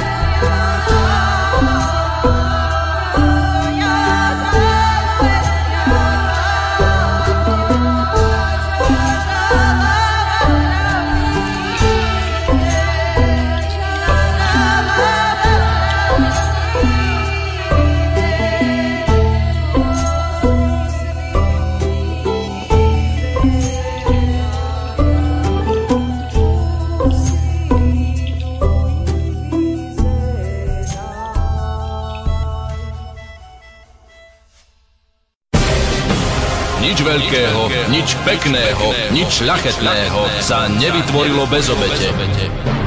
Len slaboch sa k obetiam naučiť nemôže, ale duša vznešená horí po nich, lebo práve v obetiach svoju silu, svoje panstvo duch ukazuje. Ľudový Štúr Počúvate Slobodný vysielač.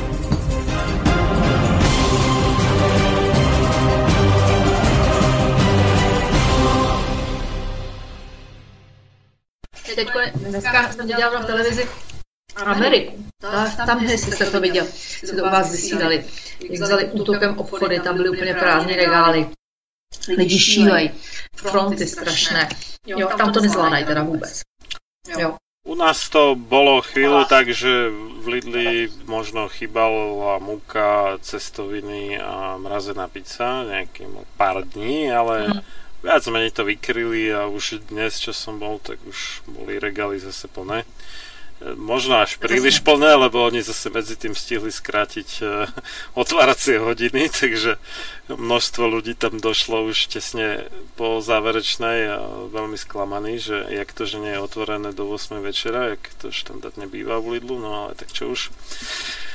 A, no, čo sa týka čo sa týka tých hrušok, tak e, hladinu rozvírili v pražskej nemocnici na Bulovce, kde vedúca hygieny a epidemiológie Hanna Bláhová, to je iná než tá pani Hanna Bláhová, čo lieči parazity v Brne, tak a, poslala teda vraj e-mail interný zamestnancom, že s ohledem na vypiatou situaci a z toho, co zde sledují, si vám dovolují připomenout, že standardní používání roušek či respirátorů je naprosto nesmyslné a ve většině případů jen plítváte materiálem, který budeme potřebovat, a to jak na běžné izolační režimy, tak na pacienty s potvrzeným COVID-19 a potom ještě riaditeľ nemocnice Jan Kvaček povedal, je to společný názor našich infektologů a našich hygieničky a je to v souladu s doporučením VHO. Ústenky by měli nosit pouze zdravotničtí zaměstnanci, kteří mají respirační onemocnění a mohli tak případně někoho nakazit, nebo se musí explicitně chránit, ale neměli by je nosit neustále.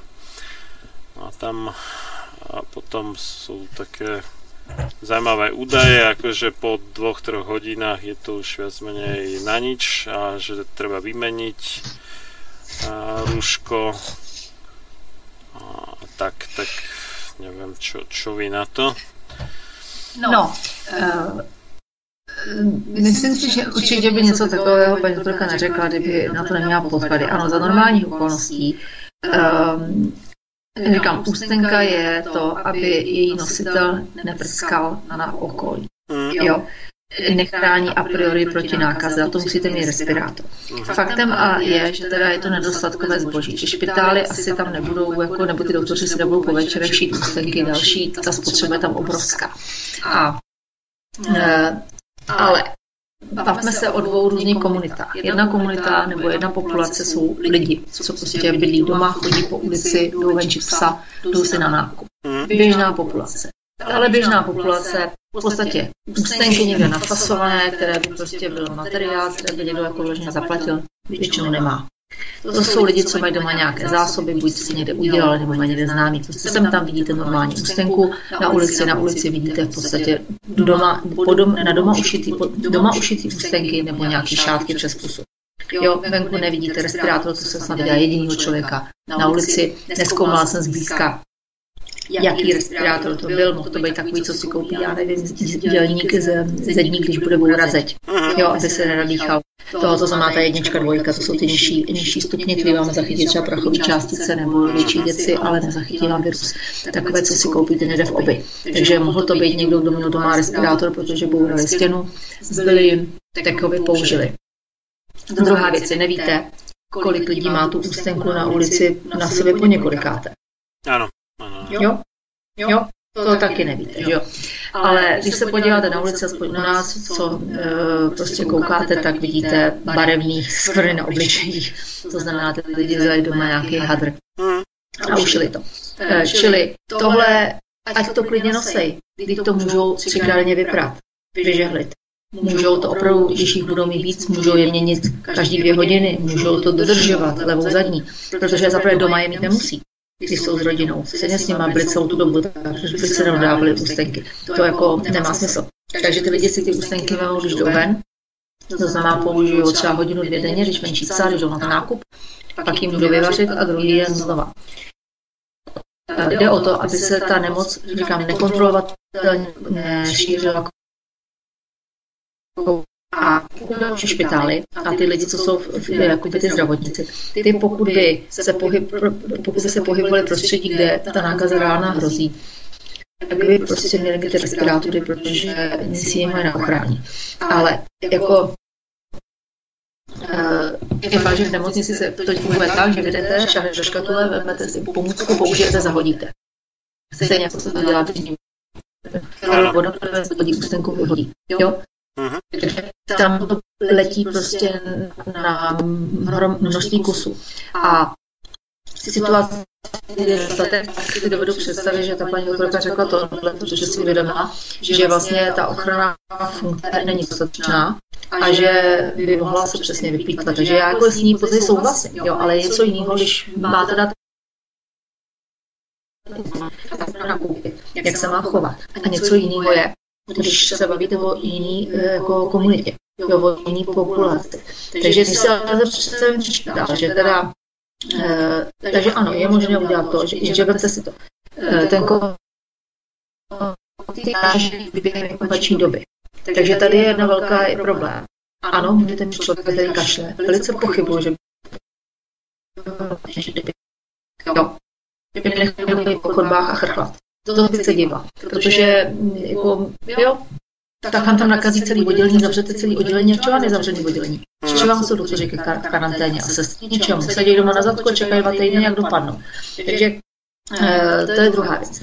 Eh, takže ten člověk, který je nemocný, by tam pravděpodobně ho jen tak nenechali běhat.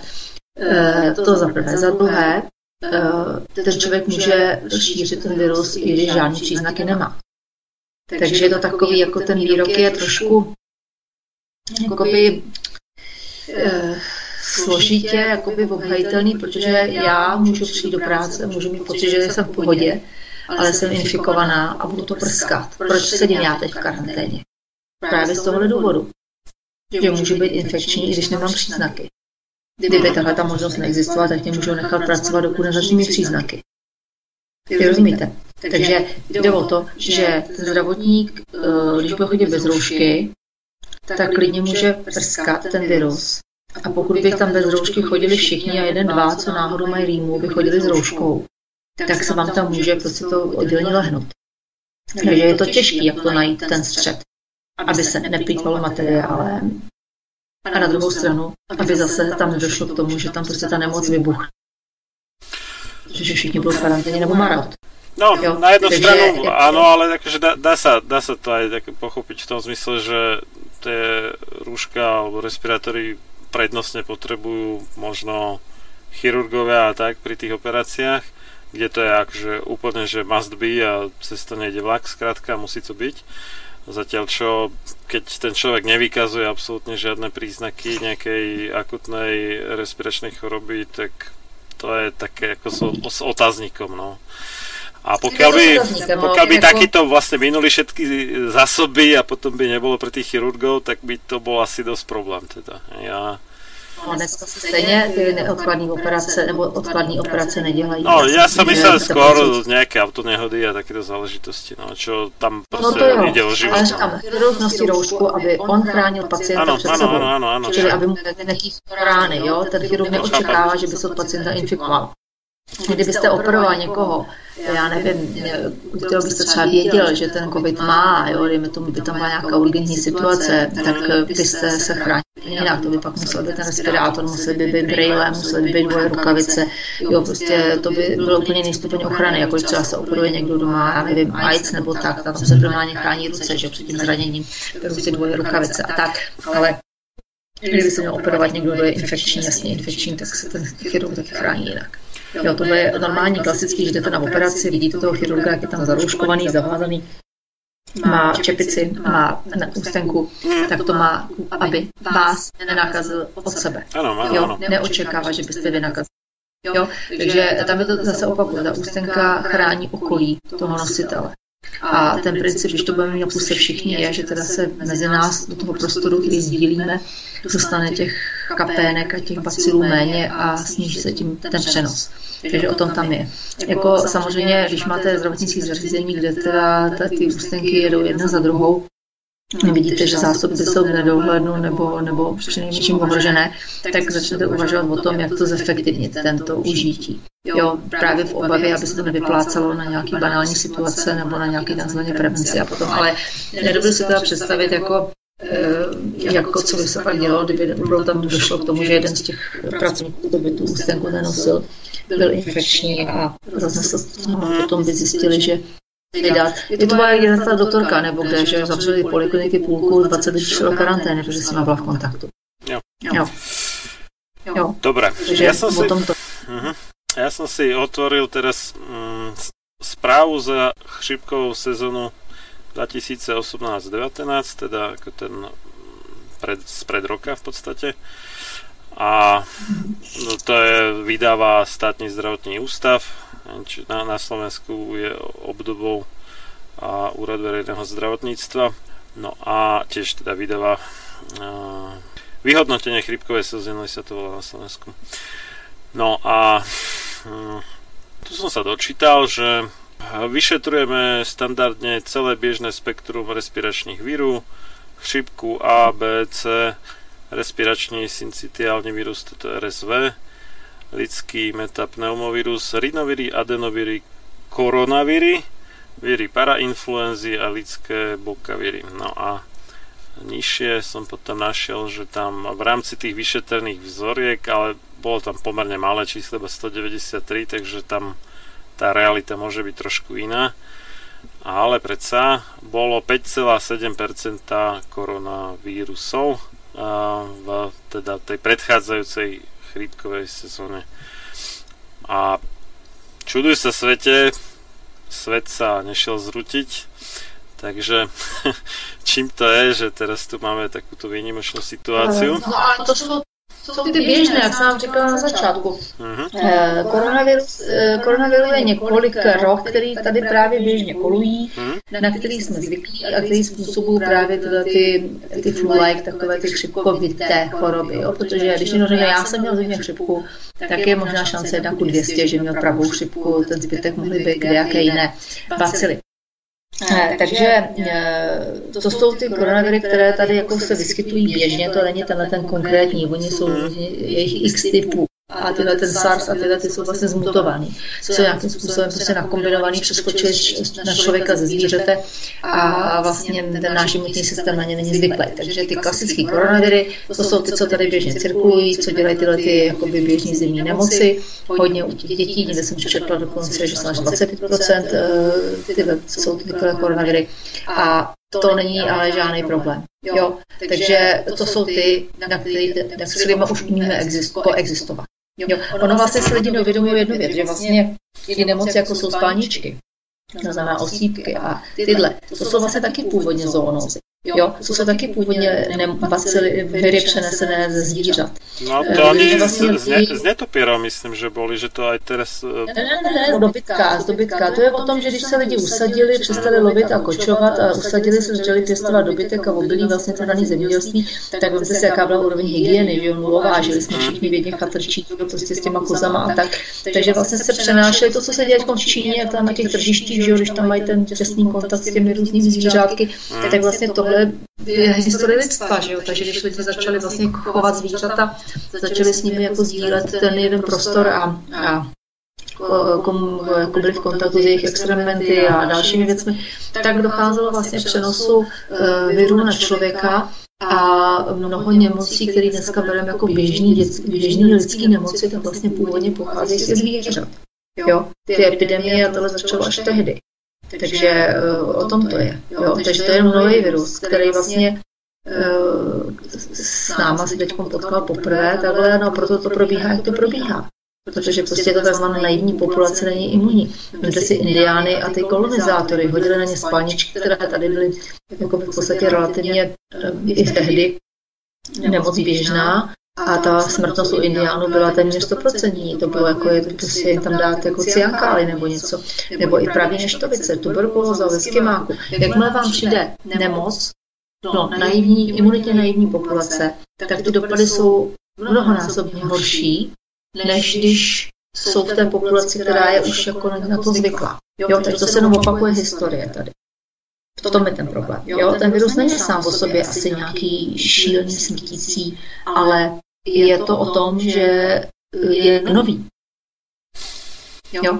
No, Ta imunita se musí nějak i dědit. Jo, vemte si, žijete v populaci, která, já nevím, tisíc let zpátky zná tuberkulózu, spalničky a podobně. A vy to potom dostanete. Tak váš průběh bude mírnější, než kdybyste byl příslušník populace, která se s tím v životě nepotkala. Pak tam přišel nějaký cestovatel nebo dobyvatel nebo kdokoliv a nakazil vás. Přestože by vaše výchozí imunita, funkce a kvalita vaší výchozí imunity mohla být v, v tom okamžiku nákazy totožná. Tak budete mít jiný průběh podle toho, jestli vaši předkové se s tím potkali nebo ne. Takže ona se jakoby, ta, jakoby ta, ta populační imunita, ta stádní imunita nějakým způsobem vlastně i dědí. Jo, přenáší se z generace na generaci. Jo, a tohle je ale známá věc, to jsem se učila ještě na vysoké škole, jo. to je prostě známo velmi dlouho, že to takhle funguje. A problém s koronavirem, tím covidem-19 je to, že my jsme v tuto chvíli naivní populace. Můžete tam mít jedinství koronaviry a tím pádem můžou být třeba odolnější, nebo z nějakých jiných důvodů. Mhm. A jiné na Souvisí to s těmi AC receptory, souvisí to s celkovou kon- kondicí té imunity, jo, aby ne, takže se nehodíváte nějakého extrémního cytokrví bouře, nebyla zase ani moc slabá, aby prostě ničila nějakým jiným způsobem. Teď jde o to, jak to máte s srdcem, se srdcem, ostatními věcmi, jestli utáhnout tu zátěž, takže o funkční rezervě. No to padne vám na konci ten konkrétní osud toho člověka. Ono mne to pripomína, tak ako v, v prírode proste rôzne zvieratá majú tých svojich nejakých predátorov, ktorí viac menej pôsobia ako udržiavači nejakej rozumnej genetiky, čiže tých takých no, poškodených jedincov rýchlejšie e, ulovia a zjedia, pretože Já jsem mluvil o té uhlíkové stopě, že, jo, že plídící krávy a tak dále. Tak já jsem někde, teď jsem našla tu studii, já jsem měla na záložce. A byl to časopis, Fiskor, co to je, to je nějaký, uh, to je FUK. A publikoval v prosince 19, že rodiny, které za sebou zanechávají velkou byly identifikováni tím, že konzumují sladkosti a restaurační jídlo, nikoli více masa. Jo? Takže tady píšu, že rostliny, teda rostliny, že rodiny s vysokou eh, nebo velkou uhlíkovou stopou pravděpodobně konzumují víc běžných jako potravin, takových zpracovaných alkohol a restaurační jídla podle nějaké studie publikované eh, v nějakém časopise. A oni prostě porovnávali v Japonsku tradiční a jakoby městské životní styly a analyzovali uh, uhlíkovou stopu více než 60 tisíc domácností během přes v celém Japonsku a zjistili, že konzumace masa byla relativně konstantní pro každou domácnost, čili že nebyly nějaký zásadní rozdíly v tom, kolik jedí masa, ať už je ve městě nebo je na vesnici, ale ta uhlíková stopa se lišila. A zjistili, že konzumace masa může vysvětlit méně než 10% rozdílu uhlíkové stopy mezi těmi rodinami.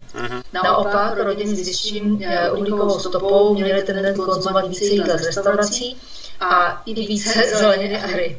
Ale byla to hlavně úroveň konzumace sladkostí a alkoholu, která byla dva až třikrát vyšší než u rodin, které měly nízkou uhlíkovou stopu, která nejví, dělá ten největší rozdíl. Jo, tady píšu, že maso má, uh, populat, má reputaci, jako že poškozuje uh, životní prostředí, že produkuje hovězí 20krát víc skleníkových plynů než fazole na stejnou dobu, stejné množství proteinu. Ale výzkumníci varují, že to není tak úplně pravda, protože se zjistilo, že právě sladkosti, alkohol a restaurační jízdo přispívá k, k té uhlíkové stopě těch rodin mnohem víc než jiné položky. Takže když chodíte do restaurací, tady píšou, že přispívalo průměru 770 kg skleníkových plynů ročně a maso jen 280 kg. Jo. Takže říká, pokud uvažujeme o vezme uhlíkové daní, bylo by rozumnější je zacílit na alkohol a sladký, pokud chceme nějaký jakoby, pořádný efekt. Jo. A, a tak dále. Takže No a Tre... tre, treba sadiť stromy podľa mňa. Hmm. Že treba sadiť stromy ešte a ne, nekočovať e, ďalej dažďové pralesy, či už kvôli palmovému oleju alebo novým pasvinám v Južnej Amerike. A, tak, e, ja som urobil chybu, že je to v FFP, akože František, František, Peter 3, nie FLP. Takže sa ospravedlňujem, opravujem. Respirátor FFP3, to je tá trieda, ktorá zachytí aj, ale zase nie, že úplne vždy a úplne všetky, ale tak nejakých 95% alebo tak nejak vírusov. A, takže tá by ako mala zmysel na ochranu toho, čo to nosí.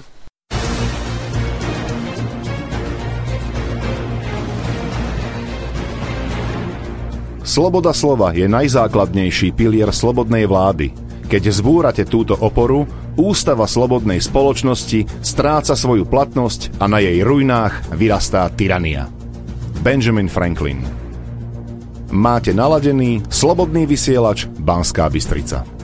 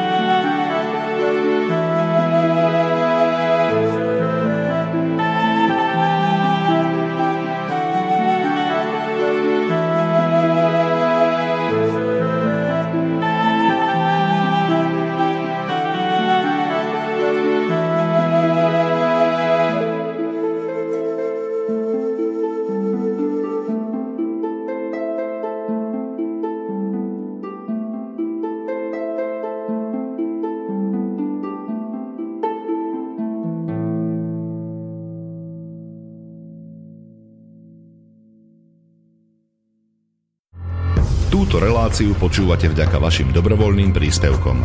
Ďakujeme za vašu podporu. Počúvate Slobodný vysielač.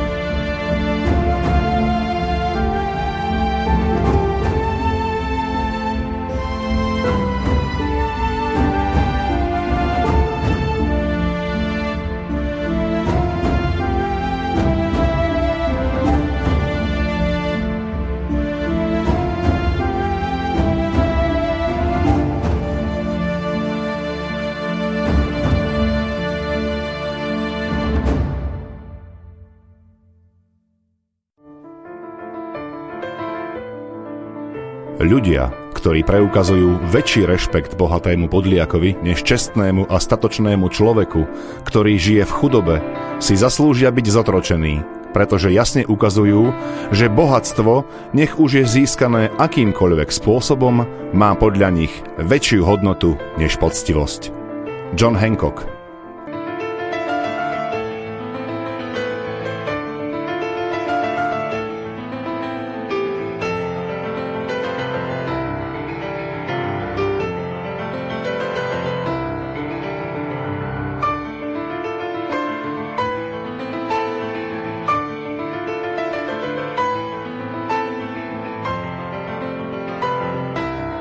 Počúvate Slobodný vysielač. Ešte k tým Talianom tam má, to bolo, že vyše 75% malo vysoký krvný tlak, tak tam to asi trošku vysvetľuje, že ten... To je i tím, že jsou staří, že jo, takže tam samozřejmě No. s věkem se zvyšuje to. A to se to, se to stává těm AC inhibitorům, No, že jsou ty léky jako eh, Prestarium a Prenesa a oni se ještě jmenujou. Eh, V podstatě eh, končí to na pril většinou ten lék a eh, pak jsou sartany, ty končí na nějaký artan.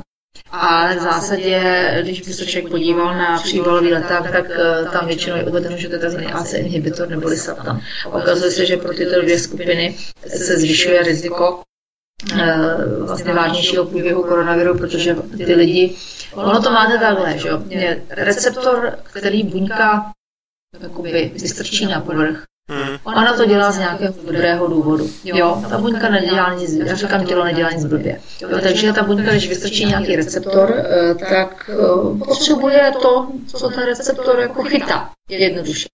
A pokud těch receptorů jakoby vystrkuje víc než eh, třeba jiný člověk, tak to má z nějakého důvodu. Něco tím kompenzuje, něco potřebuje získat. A eh, ty léky, které vlastně eh, se používají ten tlak, ty vlastně se vážou na ty receptory a vlastně je inhibují je, to znamená zablokují je a on potom vlastně nemůže vykonat tu funkci, kvůli který ho ta buňka vystrčila. Hmm. No ale ta buňka ho vystrčila, protože tu funkci potřebuje, potřebuje tu molekulu, potřebuje něco udělat.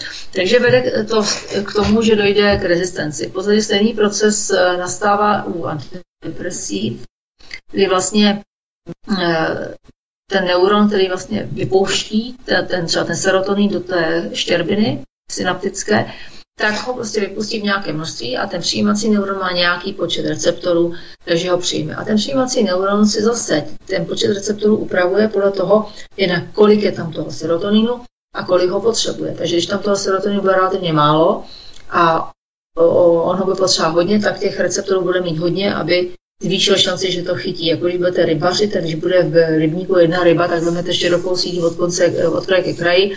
A když si tam ty ryby polezou po hlavách, tak tam tak nějak jenom hrábnete cedníkem a máte večeři. Takže to v podstatě stejný jakoby, eh, přirovnání.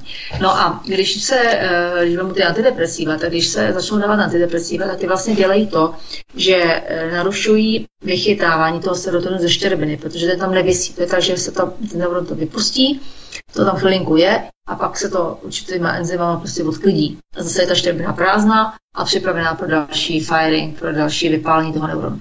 Takže to, co dělají léky na depresi, ty SSRI, jsou tzv. inhibitory zpětného vychytávání serotoninu, tak ty vlastně způsobí to, že ten serotonin v té synaptické štěrbině jako vy se ochomítá déle. Jo, delší dobu je tam víc molekul. No jo, ale ten přijímací neuron nechce víc serotoninu.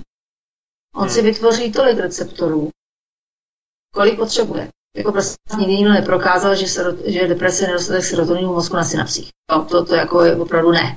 A e, takže když vy tam jakoby nabízíte mnohem víc, než chce ta buňka, tak ta buňka ty receptory prostě schová. Vytvoří se rezistence.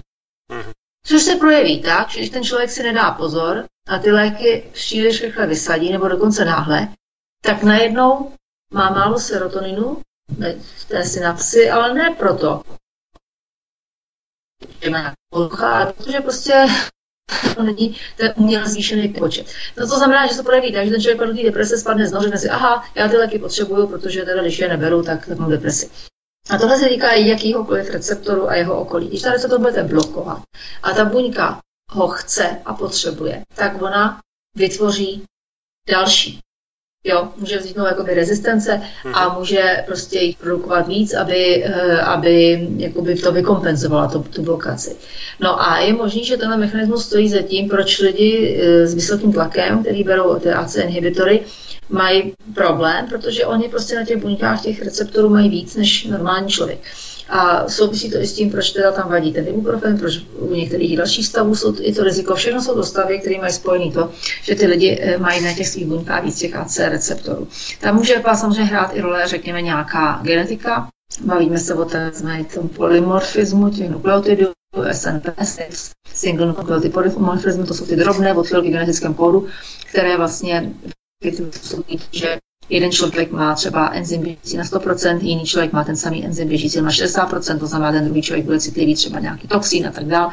Mění to zpracování léky, léku, metabolismus léku. Takže může se stát, že to nějaký večer vždycky a to může vysvětlit, proč někdo ten tak jako má a vlastně o něm ani neví, nic mu neudělá velkého a jiného člověka to přivede na to áro. Jo, takže eh, určitě a bohužel, eh, bohužel, vezme, um, tyhle ty léky na tento typ léku na vysoký tlak, to znamená AC inhibitory sartany, jsou jedny z nejpředepisovanějších. V podstatě by se říct, je to první, mm, je to lék první volby v mnoha případech. Takže se velice rozšířily, protože oni fungují dobře jo, na ten tlak. Oni fungují dobře, oni jsou docela dobře snášený, těch vedlejších účinků je relativně málo. A e, už jsou taky dávno všechny jaksi z patentu vyvázány, takže jsou to levné léky, generika, stojí pro pár stovek na měsíc. E, prostě se to tak stalo, že se rozšířily. Jo, ve srovnání s jinými jako kategoriemi těch léčiv mají, mají různé výhody, ale nedávno jsem někde zaslechla nebo četla, že prý zvyšují riziko rakoviny plic, což by zase s těmi AC inhibitory mohlo souviset, AC receptory mohlo souviset. To no, prostě žádný lék není neškodný, že jo? Každý lék je v podstatě problematický, každý lék je jed a bohužel je to takové to někdy mezi skillou a charybdou, jako lavírování. Jak tomu člověku pomoci od něčeho a nezahnat ho na druhý břeh, kde by mohl mít problém. No, dobré, ale povedzme teda, že někdo mm, v tuto sezónu mu to už asi tak rýchle nepomôže, ale tak eh, dajme tomu, že by sa mohla nejaká iná podobná hrozba vyskytnúť v budúcnosti, tak aspoň tak nejaký náčrt toho, že čo čo by človek mohol robiť, aby nemal príliš vysoký krvný tlak teda a nemusel sa uchylovať vlastne k takýmto nebezpečným liekom z hľadiska teda napríklad tých koronavírusov. No, takový, jsme zase zpátky u toho životního stylu, že jako vysoký krevní tlak je e, součást metabolického syndromu. O tom už jsem tady x mluvila, že hmm. zpátky jsme u těch a tak dále. Takže e, zachovat si přiměřenou váhu, jíst e, relativně nízkosacharidově. Jeden autor řekl velmi hezky, že zdravá strava pro konkrétního člověka je taková, která mu zachová inzulinovou citlivost. Jo? Což může být samozřejmě z hlediska složení různé pro různé lidi a asi si může víc dovolit člověk, který je mladý, aktivní, svalnatý, než někdo, kdo nemá svaly, žádné sedí na zadku. Takže určitě jde o to, jakoby, uh, starat se o tuhle věc, aby se nerozjela inzulinová rezistence, metabolický syndrom, protože to je, bych řekla, dneska nejčastější, nebo jeden z nejčastějších důvodů, proč stoupá tlak. Druhý důvod je stres, jo, typologie typu A, všechny tyhle ty věci, to známe. Takže i jakoby nastavení té mysli, nastavení stresu hraje roli. Třetí věc je i určitý trénink toho kardioskálního systému, či jsme zpátky u pohybu, protože eh, to tělo reaguje na všechno na zátěž, takže sportovci mývají tlak nižší, mývají pomalejší puls. Většinou je tam ta kapacita toho organismu někde jinde. Eh, co ještě napadne? Eh, to ostatní ty ostatní důvody jsou většinou raditní nebo málo časté a mají nějakou konkrétní důvod, který se týká toho člověka, může to být nějaká genetická odchylka, může to být vrozená stenoza, renální tepny a tak dále. Ale v zásadě naprostá většina lidí s vysokým tlakem, který vidí, tak to mají, protože mají metabolický syndrom. Je to prostě součást toho syndromu. A když na tom zapracují, ten tlak dolů. A druhý důvod eh, je nějaká vysoká míra stresu, kdy ten člověk to prostě není schopný nějak jakoby zpracovat tak, aby ho to neničilo. Jo. Takže jsme zpátky u tohohle. Kortizol, zvýšený kortizol, že to je známá věc, že když se užívají kortikoidy, kortizol je o stresu, takže i nedostatek spánku, spánková apnoe může zvyšovat tlak, z práce na směny, tyhle ty věci. Jo. Zní to úplně primitivně, ale jako ono to je primitivní. My jsme se totiž tak odchýlili od toho přirozeného způsobu života, že nám přijde jako nějaký velký překvapení, že bychom to sami měli respektovat. Jo, to, na co máme to tělo nastavené. Takže dostatek spánku, pohyb, nějaký psychohygiena, když bych to řekla, v slova smyslu, a strava, která prostě nevede k pivnímu panděru a k těm metabolickým odchylkám. A možná by 90% lidí ten vysoký tlak nemělo. Jo. No a bolo by asi tých obetí toho koronavírusu menej. Výrazne. Zdá sa. Hm. A, no. Druhá vec je teda m, mm, také otázka, že či, či to nepreháňame trošku ako s tými opatreniami, keď e, je známe, že mm, napríklad e, ten americký úrad verejného zdravotníctva teda CDC uvádza za túto chrípkovú sezónu, že počet úmrtí na chrípku buď priamo alebo teda nepriamo, že človek oslabený chrípkou následne dostane, ja neviem, pneumokoka alebo čo a vďaka tomu zomrie, tak uh, uvádzajú vlastne túto chrípkovú sezónu niekde medzi 22 a 55 tisíc úmrtí. Zatiaľ čo teda koronavírus, pozerám najnovšie čísla niekde pod 10 tisíc na celom svete. Takže otázka no, je... To je teď.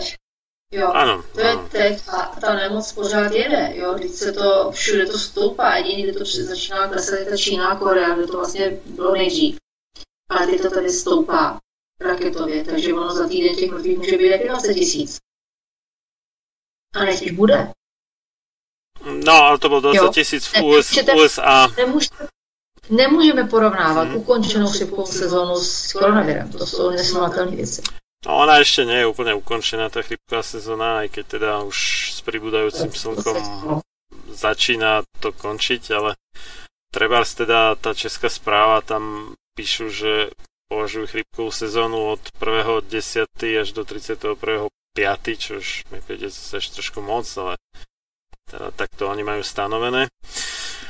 A, takže ešte aj pravdepodobne na tú samotnú chrípku nejaké umrtia pribudnú, zdá sa. Ale A to je podle mě, no. No, môže byť, ale z tých eh, aktuálnych čísel to vyzerá ako veľmi silný nepomer v neprospech ako keby toho koronavírusu, čo sa týka počtu umrtí, lebo keby sme plus minus, aj keď ono to nie je úplne korektné, ale dajme tomu vynásobili teda to ten počet z USA nejakými vyše 20 alebo koľko, lebo oni majú približne no menej než 20 celosvetovej populácie, tak by nám to vyšlo na nejakých 440 tisíc až možno milión a úmrtí na chrípku za tú aktuálnu sezónu za celý svet. A to je potom teda otázka, že či sa dostaneme nejak blízko k tomuto číslu s koronavírusom, že bude viacej než milión mŕtvych, myslíte? No uvidíme, však. Milion, nevím, jako, jestli to, jako, ale, ale, nevím, no. Jako těžko opravdu dělat jakákoliv v tuto chvíli, jakýkoliv uh, předpovědi. Hmm. Protože ono je to opravdu hodně o tom, hodně o tom, jestli, um, jak, jak se ty země zachovají. Jo, protože pokud ty země budou opravdu jako ignorovat tu, tu epidemii, nechají tomu volný průběh, tak se nestačíme divit. A uh, pokud se by se jako udělali nějaké razantní opatření, tak se to může nějakým způsobem jako rozpliznout, když to tak řeknu. Ale, ale opravdu bych nechtěla dělat žádný, žádný jakoby odhady. Mhm. No, otázka je, že čo robia v Nemecku dobre a v Taliansku zle, keď eh, v Nemecku je teda, pozerám tu 44 umrtí na 15 tisíc chorých a v Taliansku 3405 umrtí na 41 035 chorých. Mm. Neviem, že možno Nemci majú oveľa lepšiu zdravotnú starostlivosť, alebo je možno rozdiel v tom, že a v tom Taliansku to testovanie nejak hapruje, alebo ja neviem teda, hm, ťažko povedať. Jako Že by ne- jo, co se Že by Nemci boli akože nejak výrazne zdravší než Taliani, to sa mi moc nezdá, teda. Neviem. Uh, Dobre. Každopádne myslím, že tá epidémia bola dobrá na to, aby ukázala na také tie mm, systémové slabiny, jednak čo sa týka schopnosti štátov zvládať krízy, ale jednak čo sa týka toho zdravotného stavu ľudí, že my v podstate si kopeme sami hrob istým spôsobom. A keď, no, možno my dvaja nie, ale veľká časť našich spolupčanov áno, keď uh, v podstate nájsť starého človeka, povedzme vo veku 70 a viacej rokov a vlastne drvia väčšina tých zomrelých na uh, koronavírus sú v tomto veku. Tak uh,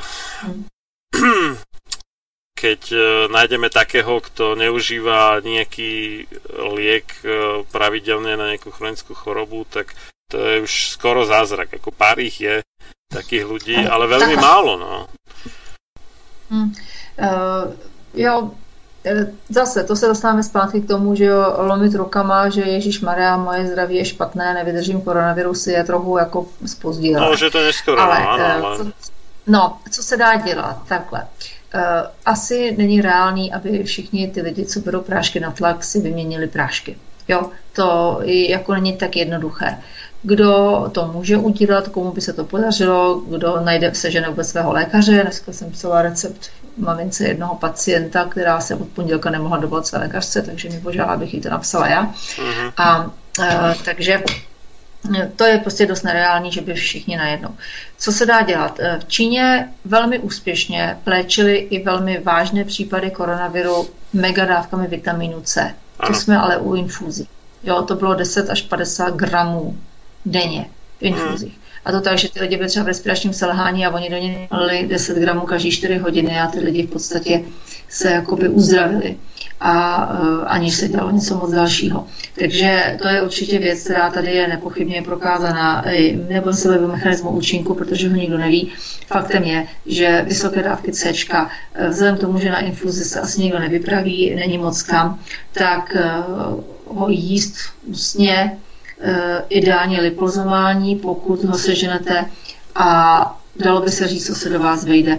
Je takový princip, jak se tomu říká, z tomu naplně propláchni, fill and flush, to znamená, začnete třeba dvěma, dvěma gramy denně a zvyšujete, až se dostanete na dávku, která vám udělá průjem, pak malinkou berete. A to je maximum, který jste schopni v tuto chvíli třeba. Jenom důležité upozornění, musí se to rozprostřít během dne. Není možné těch 10 gramů do sebe hodit na ex. Takže buď uh, tablety rozdělit a vzít to třeba v 6-8 dávkách, anebo pokud bude rozpustný nebo tekutý, tak ho dát do nějaké lahve s vodou a během dne tu tekutinu vypít. Takže určitě rozložit, on má pomalý poločas. Co uh, vitamin D, ten by se měl brát, ale tak jako opatrně, ne nějaký megadávky, protože ten taky nějakým způsobem souvisí s těmi AC receptory, ale řekněme brát nějaké 1000-2000 denně jednotek není žádný problém, aby se ta um, jaksi imunita modulovala. Uh, asi bych nebyla úplně proto nějaký vyloženě stimulovat. Uh, teď se bavíme o beta-glukánech a dalších věcech, spíš by se bavilo o modulaci. Takže třeba kolostrum, jo, nějaké takové věci. Ale hodně to C, D i A vitamin pomáhá proti virům, takže klidně si dá takovou větší kůru vitamínu A. Tam jenom pozor, eh, koukněte se, co kupujete, měl by to být retinol, v podstatě ten pravý hotový vitamin A, ne nějaký karotenoidy, protože myslím si, že z karotenoidů vyrobíte retinol, to je dost naivní. Takže pravý retinol a nebála se třeba po dobu jednoho měsíce brát klidně 3000-4000 jednotek. To se člověk nepředávkuje zase tak moc, pak se dá Eh, Selen, zinek taky funguje dobře na viry. L-lizín, že jo, to je ta klas. To jsou všechno suplementy, které se dají koupit a který by mohli ten terén vlastně toho člověka změnit tak, že když se s tím virem potká, tak bude reagovat v podstatě tak akorát. Jo? My chceme reagovat akorát. My chceme reagovat tak, abychom se toho viru dokázali zbavit, to znamená, aby tam nějaká reakce proběhla, ale nechceme reagovat na přemrštění, aby jsme měli 40, 14 dní v kuse nebo prostě něco podobného. Jo. A víc se toho asi dělat nedá v tuhle chvíli. Pokud je o homopatika, už se neví o tom, že jaký je genus povídá těch samozřejmě několikrát, protože ten průběh je jiný, různý. A já tady ty léky radši říkat nebudu, to nechci, aby to lidi jako úplně spoléhali. Jo. Tam by se to fakt muselo fit. A u těch epidemí je to vždycky o tom, že může přijít někdo, kdo má obecně za to lék, který má velké bolesti, bolesti kloubu svalů, hlavně kostí, takové ty hluboké vnitřní bolesti, jako chřipkovité, jak se říká, bolí mě celý člověk, i hlava, je eupatorium perfoliatum, eh, čili třezalka, jestli dobře si pamatuju. Bych nekecala nesmysly, eup- eupatorium, ne, to není ono, to je něco jiného, to je, to je jiná kytka. Eupatorium. A eh, co se uvádí jako lék, který použije snad v Indii nebo kde na právě ty stavy s těmi plícemi plné vody, tak je arsenikum, an, ne, počkejte, by nekecá, antimonium tartaricum nebo arsenikum, nebo ammonium arsenicosum. Jo, to ty léky nejsou úplně mnou sehnání, antimonium tartaricum je. Tady je spíš jiný problém, že lidi, kteří už jsou v tomhle stavu, tak už někde budou na té jipce, takže nevím, jakým způsobem by si jim ten lék dopravil. Takže to nemá ani moc smysl, smysl jako zjišťovat. Ostatní léky, které tam jsou, jsou takový ty běžní na chřipku, ty se vybírají podle symptomů. To je možný nejít jakémkoliv v podstatě domácím lékaři homopatickým. Ale nespolehala bych se na homopatii ve smyslu v tom, že budu mít zanedbanou životosprávu. A to. Pokud je o to jídlo, mluvila jsem o těch bílkovinách, Pak samozřejmě zelenina. Jo, zelenina horem dolem ve všech podobách, prostě vitamíny, antioxidanty. To je strašně důležité. Omezit ten cukr, protože mm, a bacha, když mluvím o cukru, myslím tím chleba, rejži a podobně. Prostě veškerý sacharidy, hlavně ty škrobnatý, protože jde o to, že vitamin C a glukóza vlastně soutěží o stejný receptor o do vstup do buňky. Takže ten důvod, proč se říká, že cukr oslabuje imunitu, je o tom, že on vlastně vytěsní ten vitamin C. Takže on se nedostane do buňky a nemůže tam udělat to, co má. Takže když chcete zvýšit efektivitu vitamínu C nebo snížit jeho absolutní potřebu, tak razantně omezte sacharidy, přidejte si tuky, protože pak vlastně nepotřebujete tolik jako váš soused, který eh, denně těch sacharidů sní několikanásobně víc. Jo, to je další věc. Eh, Určitě dobrý chodit ven v tom smyslu, že na sluníčko prostě trošku toho Dčka nebo i toho čerstvého vzduchu. Konec konců slunce taky ničí bacily, takže když vystrčíte pusu na slunce, tak si tu roušku zvenku trochu vyčistíte taky. A e, chodit spát a zbytečně se neděsit a nestresovat v rámci možností. Toto, toto, je, je toto je dôležité ako počerknúť. Ja, ja sa celý čas, odkedy vypukla vlastne, dá sa povedať, že hysteria okolo tohto, snažím ľudí ukludňovať, že jednak teda tie čísla nevyzerajú na to, že to bude nejaká ďalšia morová rana, kedy zomrie tretina alebo dve tretiny populácie, akože to, to absolútne nehrozí. Ale e, jednak e, práve, že, že ten stres e, oslabuje imunitu a keď sú ľudia vydesení, vystrašení, jednak teda ten ich imunitný systém funguje horšie, ale jednak potom sú rozhodení emocionálne v podstate, tak oveľa Mm. sú náchylnejší robiť chyby a vyslovene, že hlúpe rozhodnutia. A niekedy až smrteľne hlúpe rozhodnutia, takže zachovať chladnú hlavu je základ. Mhm. Jako pokud eh, tahle epidemie pomohla některým lidem, aby si uvědomili, že teda svoje zdraví zanedbávali Mm. a pustili se do nějaký dlouhodobý změn, tak eh, tak jako fajn, že jo, splnilo to nějaký účel. To je konec konců účel všech krizí, kdy zjistíme, že někde jsme něco tak úplně nedocenili. Eh, Pořád platí, že pro většinu lidí, naprosto většinu lidí to není jako nějaká kriticky nebezpečná nemoc a platí to, že ti, co jsou víc ohrožený, tak jsou prostě obecně ohrožený všemi ostatními infekcemi, takže to není o koronaviru, ty mohly mít stejně dobrou šanci díky chřipce nebo tak. Jo, takže eh, není to prostě jako není to mor, že není to mor jako ve středověku, umřela půlka populace, není to eh, jako cholera s 60% smrtností, není to jako spála 60-40% smrtností před nějakými dvěma lety, takže určitě to lidstvo je někde jinde. Myslím si, že kdyby ten koronavir přišel, řekněme, o 100 let dřív, o 200 let dřív, nebo jako ta španělská chřipka, tak by nás kosil úplně stejně, protože prostě ta populace by byla v horším stavu, než je dneska. No, Jo, inak takže na tej španielskej chrípke je veľmi zaujímavé to, že to možno vôbec nebola chrípka, pretože v roku 1918 ešte nikto netušil, že chrípku spôsobuje vírus.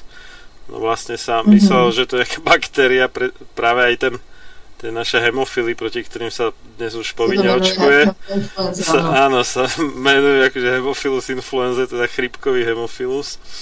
A až v roku 1933, teda 15 rokov vlastne po tej španielskej chrípke, e, už mi vypadlo to meno, kto to objavil, že vlastne chrípku u ľudí spôsobuje vírus a nie baktéria. Takže kto ho vie, čo to vlastne v skutočnosti bolo teda, no. Ale tak očividne to bolo nejaké respiračné ochorenie, keď sa to nazvalo chrípka. Ale akého presne pôvodu, to je otázka.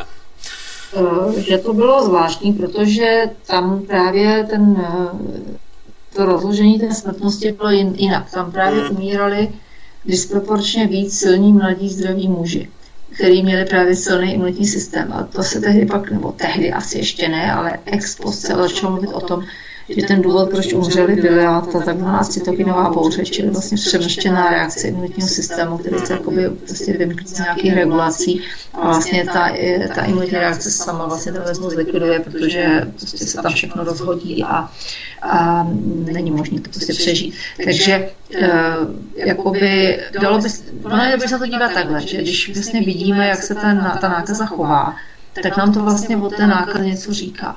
Jo, říká nám to spoustu věcí, nám to říká, jak se to šíří, jak moc je to infekční, že jo, jaká je inkubační doba a podle toho, jak se to projevuje na třeba různých jakoby skupinách populace, tak můžete odhadnout, jestli problém je spíš špatná imunita nebo nějaké přidružené nemoci. Zase ty přidružené nemoci mají taky nějakou vnitřní logiku, jak se ukazuje dneska s těmi receptory a tak. Takže eh, ta španělská chřipka byla zvláštní i v tom, že ona zabíhala docela rychle. Hmm. Jo, že byly případy, že člověk jeden nebo nemocněl, druhý nebo mrtvý. To standardní chřipka neudělá. Jo, to ne, nedělala ani ta slavná prasečí, kterou se tady děsilo, strašilo, že to je prý ten samý kmen jako z toho roce 18.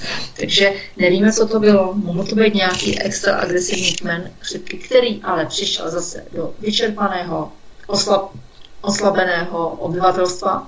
Jo, Vemte si rok 18, skončila válka, lidi byli vystresovaní, No, po, infrastruktura byla narušená. podvyživený Jo, to, často. to tak je.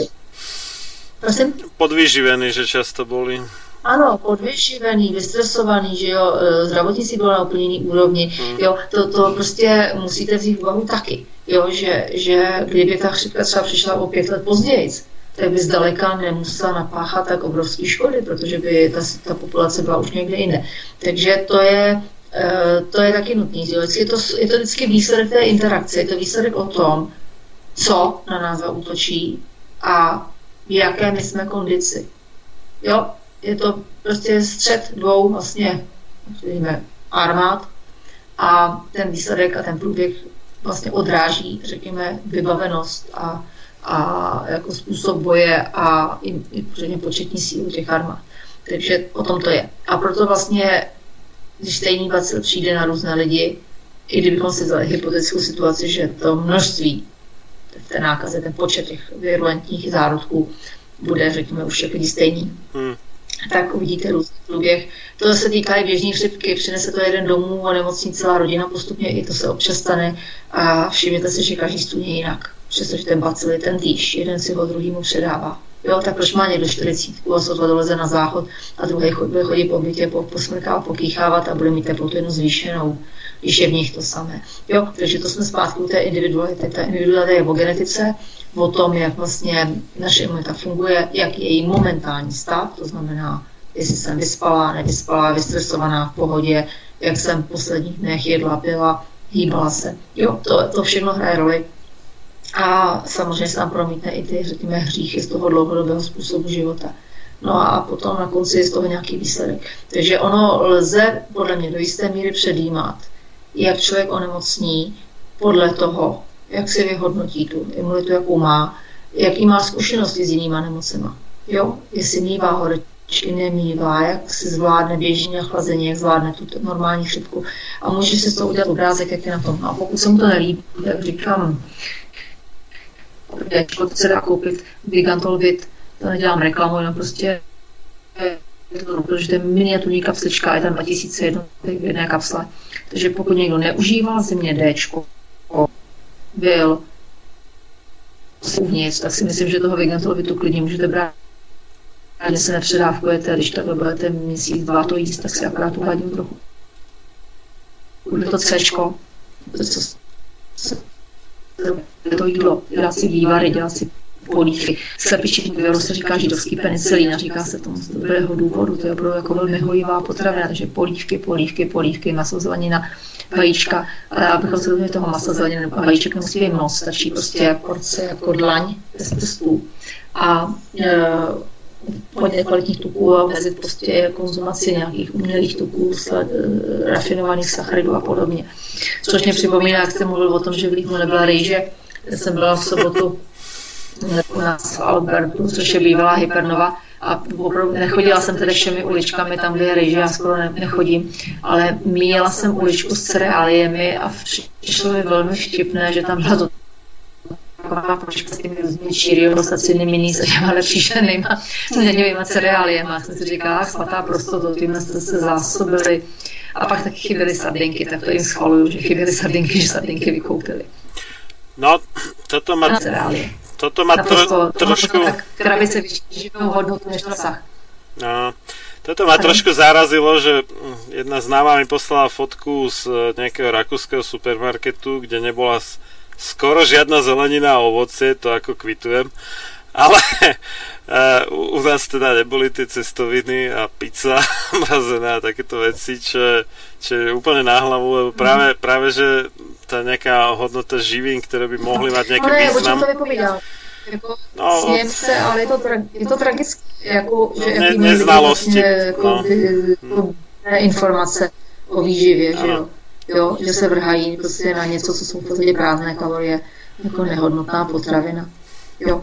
Snídaňový cereály, ty Hm? sukoviny, šlo by to levnic. Nasypat se na toustový chleba, mají to samý z hlediska výživy. A za, za desetinu peněz v podstatě. Ani najmúdrejšie napísaná ústava, ani najmúdrejšie zákony nezabezpečia slobodu a šťastie ľuďom, ktorí sú svojou podstatou správania skorumpovaní. Samuel Adams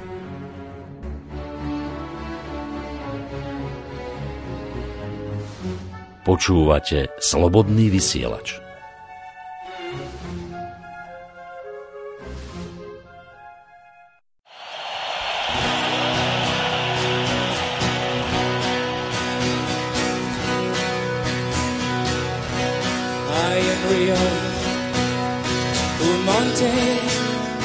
Etiosita, chiquitita, es el morro de los negros, la mansión.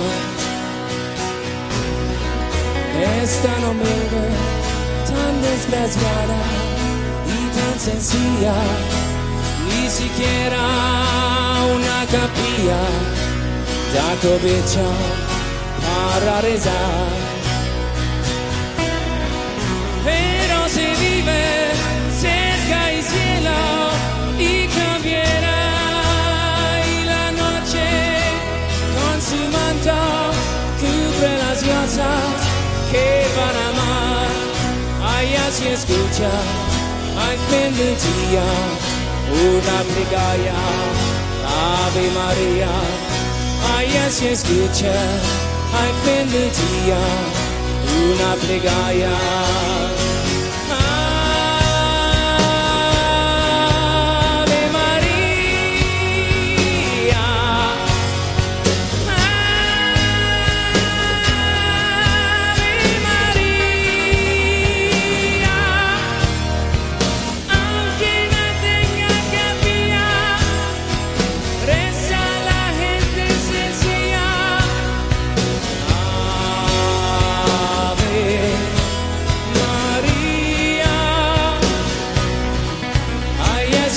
dicha, ay bendecía, una plegaria a Ave María. Ay, así escucha, ay una plegaria.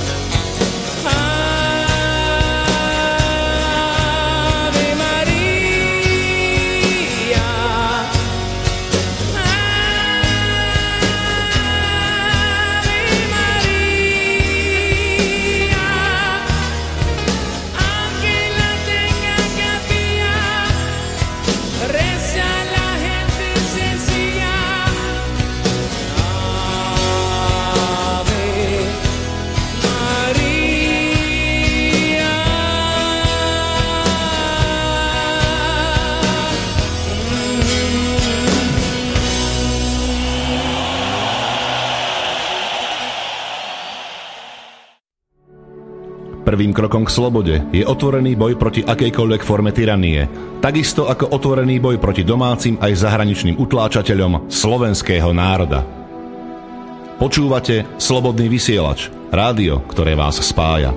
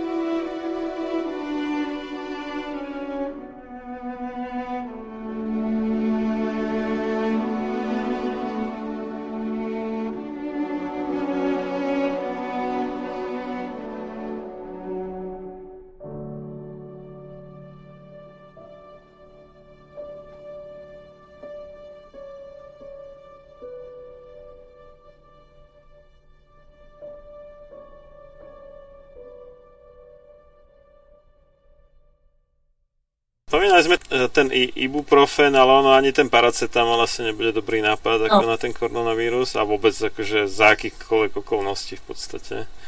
No, to je srážení teploty, že jo? Jsme zpátky u toho věčného tématu, eh, že teplotu si vyrábí to tělo, konkrétní tělo, podle svých potřeb. Prostě to mozkové centrum, které reguluje teplotu vlastně z přítomnosti těch zánětlivých látek, jakoby dostane informaci o tom, jak moc je to tělo zasaženo tou infekcí, jak moc běží ten zánět, jak moc potřebuje vlastně makat. A na základě vlastně přítomnosti těch zánětlivých látek vlastně se zvedne, přenastaví se ten vnitřní termostat, proto je nám zima. Na začátku, když nám stoupá teplota, tak se to projeví typicky zimnicí, protože je tam rozdíl mezi tím, co máme nastaveno jak jsme reál, reálně ohřátí, takže začneme se klepat, aby jsme vygenerovali teplo. To je v podstatě to tež, jako když budete špatně oblečený stát na zastávce a klepat kosu, jak se říká, tak se budete třást, budou se vám chvět svaly a to je vlastně generace tepla a to samé se děje při horečce. A každý dobře ví, že když mu ta teplota konečně stoupne na tu nastavenou vnitřní teplotu, tak je mu naopak horko. Odkopává se. Takže vlastně to tělo si vytvoří teplotu na základě toho, jak moc bojuje, čili síla imunitní reakce ukáže potřebu teploty, takhle to je.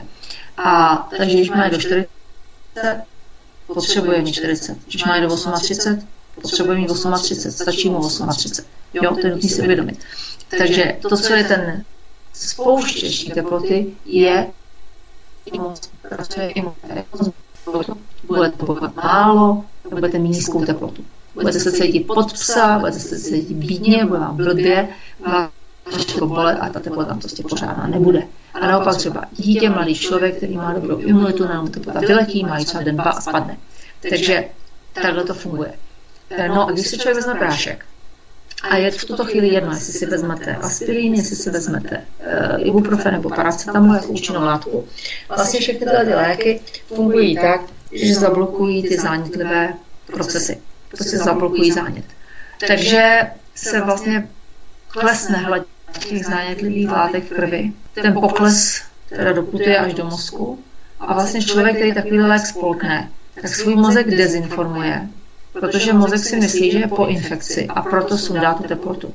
Takže důvodem, proč po těch lékách ta teplota klesne, je, že ten organismus, ten člověk si zastaví svoji imunitní reakci proti té nákaze, jeho uvede svůj mozek v omyl a ten mozek si myslí, že je po infekci a sundá teplotu.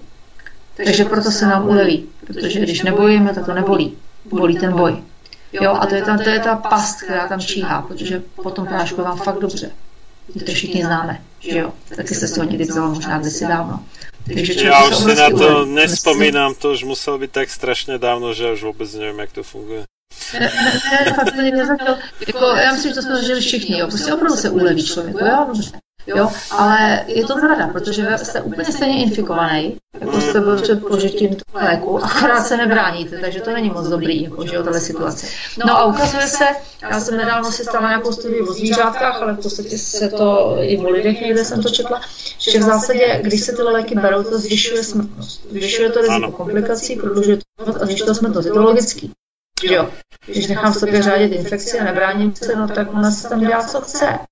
Eh, Teplota ve 40 je bezpečná. Mhm. Jo, dospělý rozhodně nemá žádný důvod. Absolutně žádný důvod neexistuje, aby dospělý člověk úderem 38,5 se vyděsil a začal strážet horečku. To je prostě kravina, to řeknu na tvrdo. A docela to irituje, že doktoři prostě tady lidi zbytečně straší, místo aby jim to vysvětlili. Takže to zadají funkční čtyřicátník a s nějakou nemocí a já říkám, bral jste nějaký léky? A tak mi řekne třeba para, říkám, protože se ospět, tak to je a Možná ani u dětí to nepovažuji za nutné. Jo? Tady se dostávám tenký let, ale myslím si, že se tady mnohem víc dětí poškodí imunita, než aby se jedno zachránit před křečema. S křečem můžu stala jednou kolegyně, která dělala na urgentním dětském příjmu motole. Jsem se ptala, jestli tam chodí děti s fibrilníma křečema, říkám, no jasně chodí. A říkám, no a jakou teplotu ty rodiče hlásili? Při jaký teplotě ty křeče nastaly? Co ti tak říkají? Ona se tak zamyslela, zarazila, a pak vykolila oči a řekla, no hele, teď si to vlastně uvědomuji, oni často říkali pod 38. Takže pokud dítě má takovou metabolickou situaci, že ten mozek je jaksi náchylný ke křečím, tak to klidně může mít při 37. Pokud ten mozek je odvolý, tak může mít dítě 40 a nic. Jo, takže vyřešit jako blbo každému děcku automaticky státe vždycky a okamžitě a to vůbec nic to matky ubližují těm dětem. To třeba uvědomili, že vy si kupujete svůj klid nervů a pohodlíčku vašeho dítěte, protože jako jestli chcete mít zdravý děcko, tak nesmíte srážet horečku. To je úplně jako základní, základní jako pravidlo. A protože mu hážete klacky pod nohy. No a pokud je, o, dokonce u některých nemocí je známo, že prostě potřebujete, musíte mít dost vysokou horečku, abyste se zbavili toho viru, třeba u spániček a podobně. Jo? Takže E, takže to je tady prostě blbost jako plošná, která se páše, takže se můžeme zase bavit o té úmrtnosti, jako když se mluví třeba i o tom, že mají seniori vyšší úmrtnost na chřipku. Možná to mají proto, že mají slabý srdce, ale možná to mají proto, že jsou zvyklí si na všecko vzít prášek a když jim doktor řekne, berte si paralen, paní Monásková, že jo, ať vás ta horčka moc nevyčerpá, paní Monásková si bude brát paralen a možná se tím pošle do hrobu. No. Možná, kdyby si paralen nevzala, vydržela dva, tři dny nepohodlí, tak tady ještě běhá. Jo, a to je, to je o tom. Jako nemůžu vám říct, kolik to zvedne tu smrtnost, to nikdo neví. Ale v zásadě mi to přijde, když vím o tom, když vím, jak fungují ty léky, tak si myslím, že má pitomost je brát. A že by to musela být situace fakt jako kritická, kdy ta horečka je 1,40, ale zase máli 1,40 potřebuje 1,40. Jo, takže dobře zábal, fyzikální chlazení, nějakým způsobem toho člověka pomoct mu jinak. Ale tím lékem do toho hodíte vidle. Jako. A um, kdyby ještě se, dejme tomu, těch 1,40 srazilo 39, tak furt jako ještě jak dobrý. Ale jako snažit se tu teplotu prostě zadupat do země, úplně srazit za každou cenu a bohužel v nemocnicích vám tohle udělají. Vás, když přijmou s vysokou horečkou, vás nalijou paralén. Do infuze vám to šoupnou, vůbec se sami nebaví. A vůbec jako nepřemýšlej. Jo. Takže, takže asi tak, no. Jako nesnážet tu horečku, když tak fyzikálně nějakýma zábalama, uh, dostatečně pít, C, D, A, vitamíny, kvalitní strava, no a děj se vůle boží, že jo. Čo ešte taký N-acetylcystein, alebo teda NAC?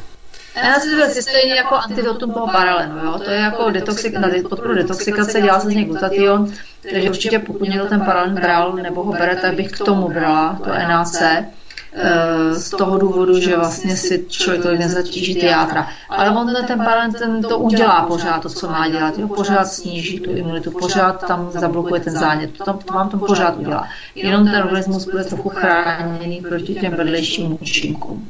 Asi tak. Toto som ja zažil na jednej besede, že som odrádzal mamičky od používania paralénu a vybehla tam na mňa jedna, neviem, či sestrička, či doktorka, že á, však mu dáme solmukol a bude všetko v pohode. Hej, no tak mne to teda nepríde zase tak úplne dobrý nápad že e, dávať paralén a s tým teda solmukol, čo inak, alebo teda N-acetylcystein akýkoľvek iný, a čo a inak aj tak drvia väčšina pediatrov nerobí, že by predpisovala automaticky akože k paralénu ešte aj ten N-acetylcystein nejaký. O, vůbec no. No, Oni ještě doporučují střídat paralel s ibuprofenem, to fakt no nechápu to, proč. to, už, to už je úplne, že vražda teda. Asi, aby si človek doprel nežaduce účinky jedného aj druhého. Aj, no. Nejhorší je, že vlastně oni to jakoby uh, já nevím, že to je úplně automaticky, jo. Já jsem zažila lidi, eh, že byli na pohotovosti a přišli si prostě v pondělí pro tu, pro, eh, pro neschopenku nebo něco, nebo prostě na kontrolu. jo. Takže o víkendu šli na pohotovost. A, eh, a já jsem, teď jsem to koukala a uvědom a říkám si, co tu jako, jako, prostě, jako co se tam dělo. Oni tam šli s tím, že mají zvýšenou teplotu, že mají rýmu, že mají prostě uh, jako úplně banální příznaky, tak místo toho, aby zůstali v palechu, tak lezou na pohotovost, že jo, v sobotu večer.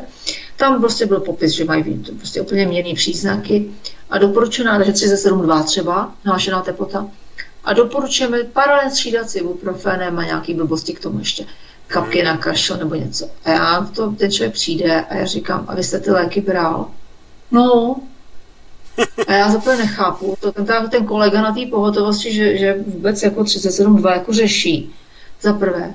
A, a ten člověk, že je takový ovce, že to jí. A říkám, no, uvědomíte si, co jste tím udělal? Já říkám, kdybyste zůstal v plechu, dal si, pardon, hadr na hlavu, že nějaký čaj, cerčko, tak možná jste dneska fit. Jo, úplně prostě šílený. Šílený. Takže jako, já nevím, tohle komentovat slušně, no. Prostě je to úplná hysterie. Ty maminky, ty jsou úplně eh, jakoby mm, vyklepaný, že jsou úplně jako mm, vynervovaný, že jo, děsej se toho vůbec jako nic nedrží, když to tak řeknu. Jo, a, eh, a prostě je to, nevím, no. To je taká tá možno útlocitnosť a tak, že keď vidíš, že to dieťatko má nejaké problémy, tak sa snažíš všetko možné a nemožné urobiť, aby ho to zbavilo, ale ono sa to skrátka nedá. Že keď sa ten človek má niečo naučiť, aj ten jeho imunitný systém, tak sa musí nejak potrápiť, aby nabral nejakú silu a to bez toho nejde. No. Aj to cvičenie tiež proste musí boleť, aby za niečo stálo v zásade alebo sa človek musí pri tom spotiť a inak to za to nestojí, pokiaľ to, ani neboli, ani sa to nespotí. A rovnako tak s tým imunitným systémom, no. A oni že to říkají, no on hrozně trpí a já Tak, se to tak, nemůžu no. koukat, jo. no. A já říkám, jak trpí, jako tak trpí asi jako vy, když máte teplotu, tak jasně, že mu není doskok. Ale víte co, některé ty děcka běhají s tou teplotou. Áno, áno. Jo, že odchytíte, oni mají 39 a oni vám tam lítají, jak kdyby nic nebylo. A No tak dítě je trochu kňourá, trochu fňuká, no tak jasně, že má asi dvakrát do skoku, ale e, prostě to snad známe všichni. Jo, a oni se na to nedokážou dívat. Já říkám, no, ale musíte si uvědomit, že když vy si chcete dát, tak si říkáte, já, jim, já jsem někdy trošku drsná, říkám, tak si mladá paní vydejte něco na nervy a si, tak si vezměte vy něco na ty nervy. A oni za to ty maminky tak úplně nemůžou, protože opravdu mají vymytý mozek. A e, ten strach z malé reakce že tohle je jakoby až nedávno. A vlastně jsem dával do korelace i třeba se zvýšením i autismu a dalších věcí. Áno. Vlastně to nějakým způsobem prostě poškodil i před v těchto situacích. Takže ono to není tak úplně nevinný. Jo. Jako jak to vypadá. Jako já jsem svým dětem, poslední komu jsem skazala teplotu při nemoci, byl můj nejstarší, letos byl 28 a tomu bylo půl roku tehdy, nebo sedm měsíců asi tak a dostal šestou nemoc. Jo, a tam jsou ty horečky, že jo, vysoký. A to jsem byla ještě mladá blbá, že jo, tak jsem si myslela, že to jako něco je. Takže jsem mu dala, když měl 39,8 teda v konečníku, takže to bylo o půlku míň, jsem mu dala prostě ten dětský nějaký paralenový čípek, prostě tu dávku na to mimino. No, on byl takový docela jako robustní ven, všechno jako bylo hodně jakoby expresivní. A jemu ta teplota po tom čípku klesla asi na hodinu o půl stupně a pak zase vylítla zpátky. Takže to vlastně vůbec nefungovalo. A to bylo možná štěstí, že to nefungovalo, protože já jsem prostě usoudila, že to teda nefunguje, co bych mu to dávala. Takže jsem mu tu teplotu strážet přestala. A on byl přesně to dítě, který fungoval stylem, že celý den běhal, večer měl horečku a ráno ji zase neměl. A zapletala mu za to. Nikdy neměl křeče a to jeho rekord byl asi 40,5 stupně, když bylo asi 7 nebo kolik. A takže byly nějaké informace, zápasy, ten někde na ně držel teploměr a podobně. Takže jsem měřila dlaní, horkej, teplej, 2 stupně. Dostali prostě postel, čaj, nějaký homopatika, nějaký vitamíny a v podstatě všechny nemoci si prodělali na divoko, to tak řeknu. Takže můj nejstarší měl antibiotika jednou jako malý dítě, asi ve třech letech tomu tam a druhý měl jenom jednou asi v deseti letech. Jo? Takže eh, a v podstatě ta imunita byla potom velmi dobrá. Neříkám, že nestonali, ale když to srovnám s jinými dětmi, tak stonali v podstatě minimálně. No my máme takú skúsenosť, že naše deti teda nevideli ani antibiotika, ani antiperitika, ani žiadne iné anti-XYZ za celý svoj život. A to máme teda vo veku 10, 12 a 16 rokov a klasika je, že ak vôbec, aj to pomerne málo kedy, majú nejakú chorobu, že tam aj horúčka a tak, tak obvykle teda do rana je po horúčke. To je celé. Jeden jediný krát sme mali je- tak, že uh, mala cerka horúčku už uh, nejakú, no možno kolísavú trochu, ale súvislé vyše 3 dní. tak to už sa mi moc nepozdávalo, tak sme aj dali vlážnu sprchu a potom už bylo v pohodě, no, tak to je celé. No takhle, on ten mladší si měl zápal plic, jo, tam, tam už se to nedalo moc jako s tím nic moc skoro asi 4-5 dní, kdy vlastně teplotu neměl, ale furt ležel a koukal a neměl vůbec o nic zájem. Ani nechtěl jíst, takže bylo divný, že neožil. Že oni většinou fungovali tak, že měli horečku, tak leželi, spali, že jo, byli prostě mimo. Eh, Teplota klesla, tak začali pobíhat. A jemu, on tu teplotu měl jeden den, pak mu klesla spolu ležel, zájem koukal, všechno mu bylo jedno, tak to mi bylo divné. Tak jsem pořád co ptala, jestli něco bolí, jestli mu něco je. Koukala jsem do krku. Jsem najednou dělal poslouchavý nález. A to už jsem měla nervy v kýblu, jak se říká, to jsem prostě mu dala antibiotikum a vůbec jsem to neřešila a on potom hrozně rychle ožil. Takže to nebyla nějaká banalita. Jo, já prostě ty běžní nemoci, to se mi ani vůbec nebrala, nedělala jsem žádný testy, nic, prostě se to bralo, že to proběhne. Ale uh, pokud je o délku teploty, tak já jsem jednou měla horečku čtyři nebo pět dní, v podstatě non-stop, skoro 40. To bylo teda hnusný. To bylo fakt hnusný, to jsem opravdu už nebyla schopná pomalu stát, jako to dojít na záchod, to bylo jako vrcholný výkon. To bylo hrozně. A pak to odeznělo, jako, takže asi nějaká chřipka, dvakrát blbá zima. To měl ten kluk ten zápal plic, já jsem pak byla nemocná a manžel taky něco chytil a ten taky měl teplotu asi pět dní, skoro 40, jo, takže ono se to prostě nakonec jako vyšavřilo samo. Ale samozřejmě vyžaduje to ty, ty lidi nějakým způsobem sledovat, jo. já jsem je kontrolovala, já jsem jim vzala krev, já jsem je poslouchala, na sebe teda ne, ale eh, takže pokud by se o toho pustil like, tak samozřejmě musí mít nějaký data, nějaké informace, musí si důvěřovat a musí na to mít nervy, když to tak řeknu. No, toto je to, že ne, nebyť nejaký taký, akože, že sa zosypem pri najmenšej banalite. Každá moc si namýšľa, že má veľkého ducha a široký rozhľad ponad chápanie slabých. A tiež, že realizuje Boží zámer, pričom porušuje všetky Božie zákony. John Adams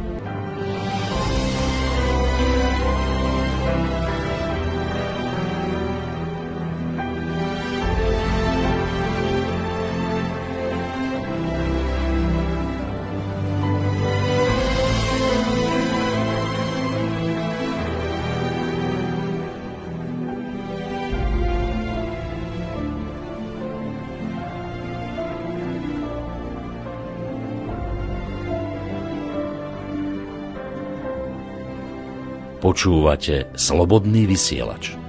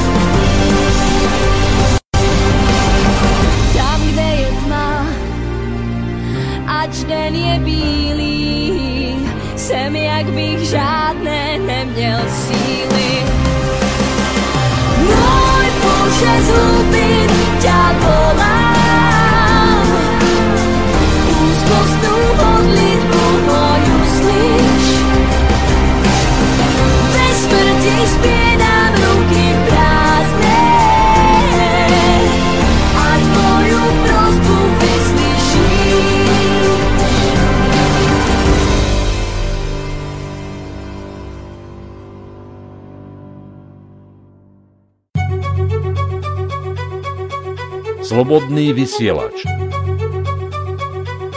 Rádio bez cenzúry. No a ešte, ešte jedna vec ma napadla, že čo sa toho slnka týka, teraz ľudia si myslia, že budú hrdinovia, keď budú celý čas zavretí doma. A čo je jednak, pokiaľ neberú teda vitamín D, a to nie je zrovna zdravý nápad.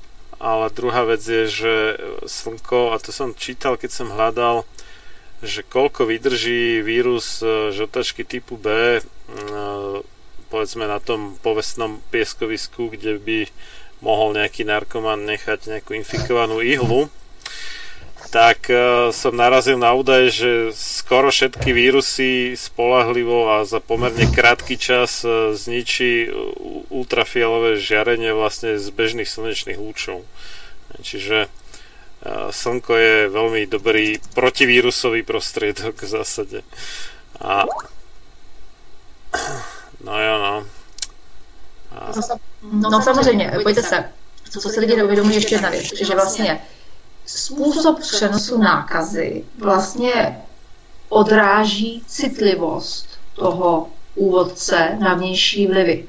Takže, když máte žloutenku typu B, když se říkalo žloutenka sérová, to znamená, že pocházela z krve ze séra.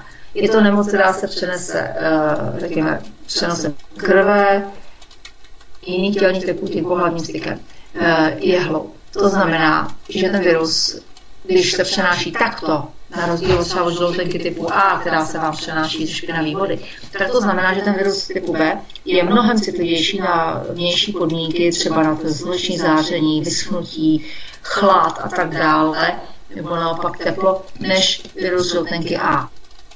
Jo, když máte nemoc, která se přenáší kapékovou infekcí, pak ten původce vydrží chvíli na nějakém povrchu v té slině, jo, nebo vydrží ten let tím vzduchem chladným, třeba když někdo zakašle, tak to letí tím vzduchem. A e, proto se takhle přenáší. Kdyby to nevydrželo, tuto, jako tyto podmínky, pak to bude vyžadovat těsnější kontakt a bude třeba něco, co se přenáší líbáním nebo nějakým těsnějším kontaktem, jako mononukleóza a podobně. A pokud by to nevydrželo ani toto, tak se to přenášet opravdu třeba tím pohlavním stykem nebo z krve do krve. A pokud je to něco, co se dokáže zasporovat a držet půl roku v prachu, jako tuberkulóza, tak se to bude přenášet takto. To je třeba si uvědomit. nemoc, která se přenáší primárně eh, pohlavním stykem, jehlami a tak dále, tak si opravdu nemusí dělat starosti, že by to někde vydrželo na pískovišti půl roku. Jo? no, to, to Takže když se tam, píchne Ja som tam len chcel dodať, že v rámci teda toho bádania, že ako to je teda s tým vírusom žltačky typu B, som tak len tak ako mimochodom zistil, že to slnečné žiarenie vlastne inaktivuje alebo v podstate zneškodňuje veľkú väčšinu vírusov a patrí tam teda aj ten vírus žltačky typu B. A ono to, ten taký údaj podľa mňa myslím, že falošne až vyfabrikovaný bol eh, zistený na základe pokusu, kedy to skúmali v temne v nejakom inkubátore za stálej teploty a vlhkosti a že prežil ten vírus funkčný teda eh, vyše týždňa, čo je ako pekné, ale toto nie sú podmienky, ktoré sú bežne niekde vonku na pieskovisku, kde praží slnko, to je, to je úplne vylúčené. Takže, takže tak. No. No a toto, toto sa týka prakticky akýchkoľvek vírusov, a, alebo skoro akýchkoľvek, čiže ten pobyt, keď je dnes bolo aj včera, aj predvčerom veľmi pekne a pokiaľ sa ľudia boja vychádzať, lebo koronavírus, tak je otázka, či tento strach ísť von im nenarobí viacej škody než samotný koronavírus, lebo sa tým oslabia. Jedna vec je teda tá mm, inaktivácia vírusov, druhá vec je teda vitamín D a tretia vec je ešte aj to slnko pôsobí aj na psychiku dosť významne a toto je to tiež dosť významný faktor teda, že keď má človek vo všeobecnosti dobrú náladu a je optimistickejší, čo za tých slnečných dní obvykle býva, tak eh, je menej náchylný či už ochorieť alebo ťažko zvládať nejaké aj prenosné choroby. No. Dobre. No, A... samozřejmě, jako, no, jako, já si můžu, ano, jistě, chodit ven, samozřejmě, teď je krásný počasí, dneska bylo trošku pod mrakem, ale včera předevčírem bylo nádherně, takže myslím si, že hloupost eh, nevýjít ven, aspoň na ten balkon nebo někam, nebo si sednout před dům. Samozřejmě měli nařízená růžka, tak trošku si nechat, ale, ale jako naopak, myslím, že když člověk bude doma v místnosti, tak kdyby tam byl někdo infikovaný, tak se nakazíte spíš, než budete na procházku. Hmm. Zvlášť, když budete do přírody, do lesa, kde se s lidmi budete míjet v několika metrových vzdálenosti, že jo, nebudete, nebudete v nějakém uzavřeném prostoru. Dobre, tak ja vám veľmi pekne ďakujem za, za rozhovor, no, navzdory všetkým tým technickým nedostatkom v spojení, ale snáď to, sme to nejak prežili a dúfam, že bude mať táto relácia a, dostatočnú hodnotu pre poslucháčov a že to teda za to stálo. A prajem teda zdarné ukončenie karantény, pokiaľ možno bez nákazy a choroby. Doufám. A aby sa, Tak děkuji za pozvání, dobrou noc. po, po, po tej karanténe teda na vás nič nenalepilo, pokiaľ možno. A všet, všetko dobre prajem. Dobrú noc. Tak, doufám. Dobrou noc. Táto relácia vznikla za podpory dobrovoľných príspevkov našich poslucháčov. Ty, ty sa k ním môžeš pridať. Viac informácií nájdeš na www.slobodnyvysielac.sk Ďakujeme.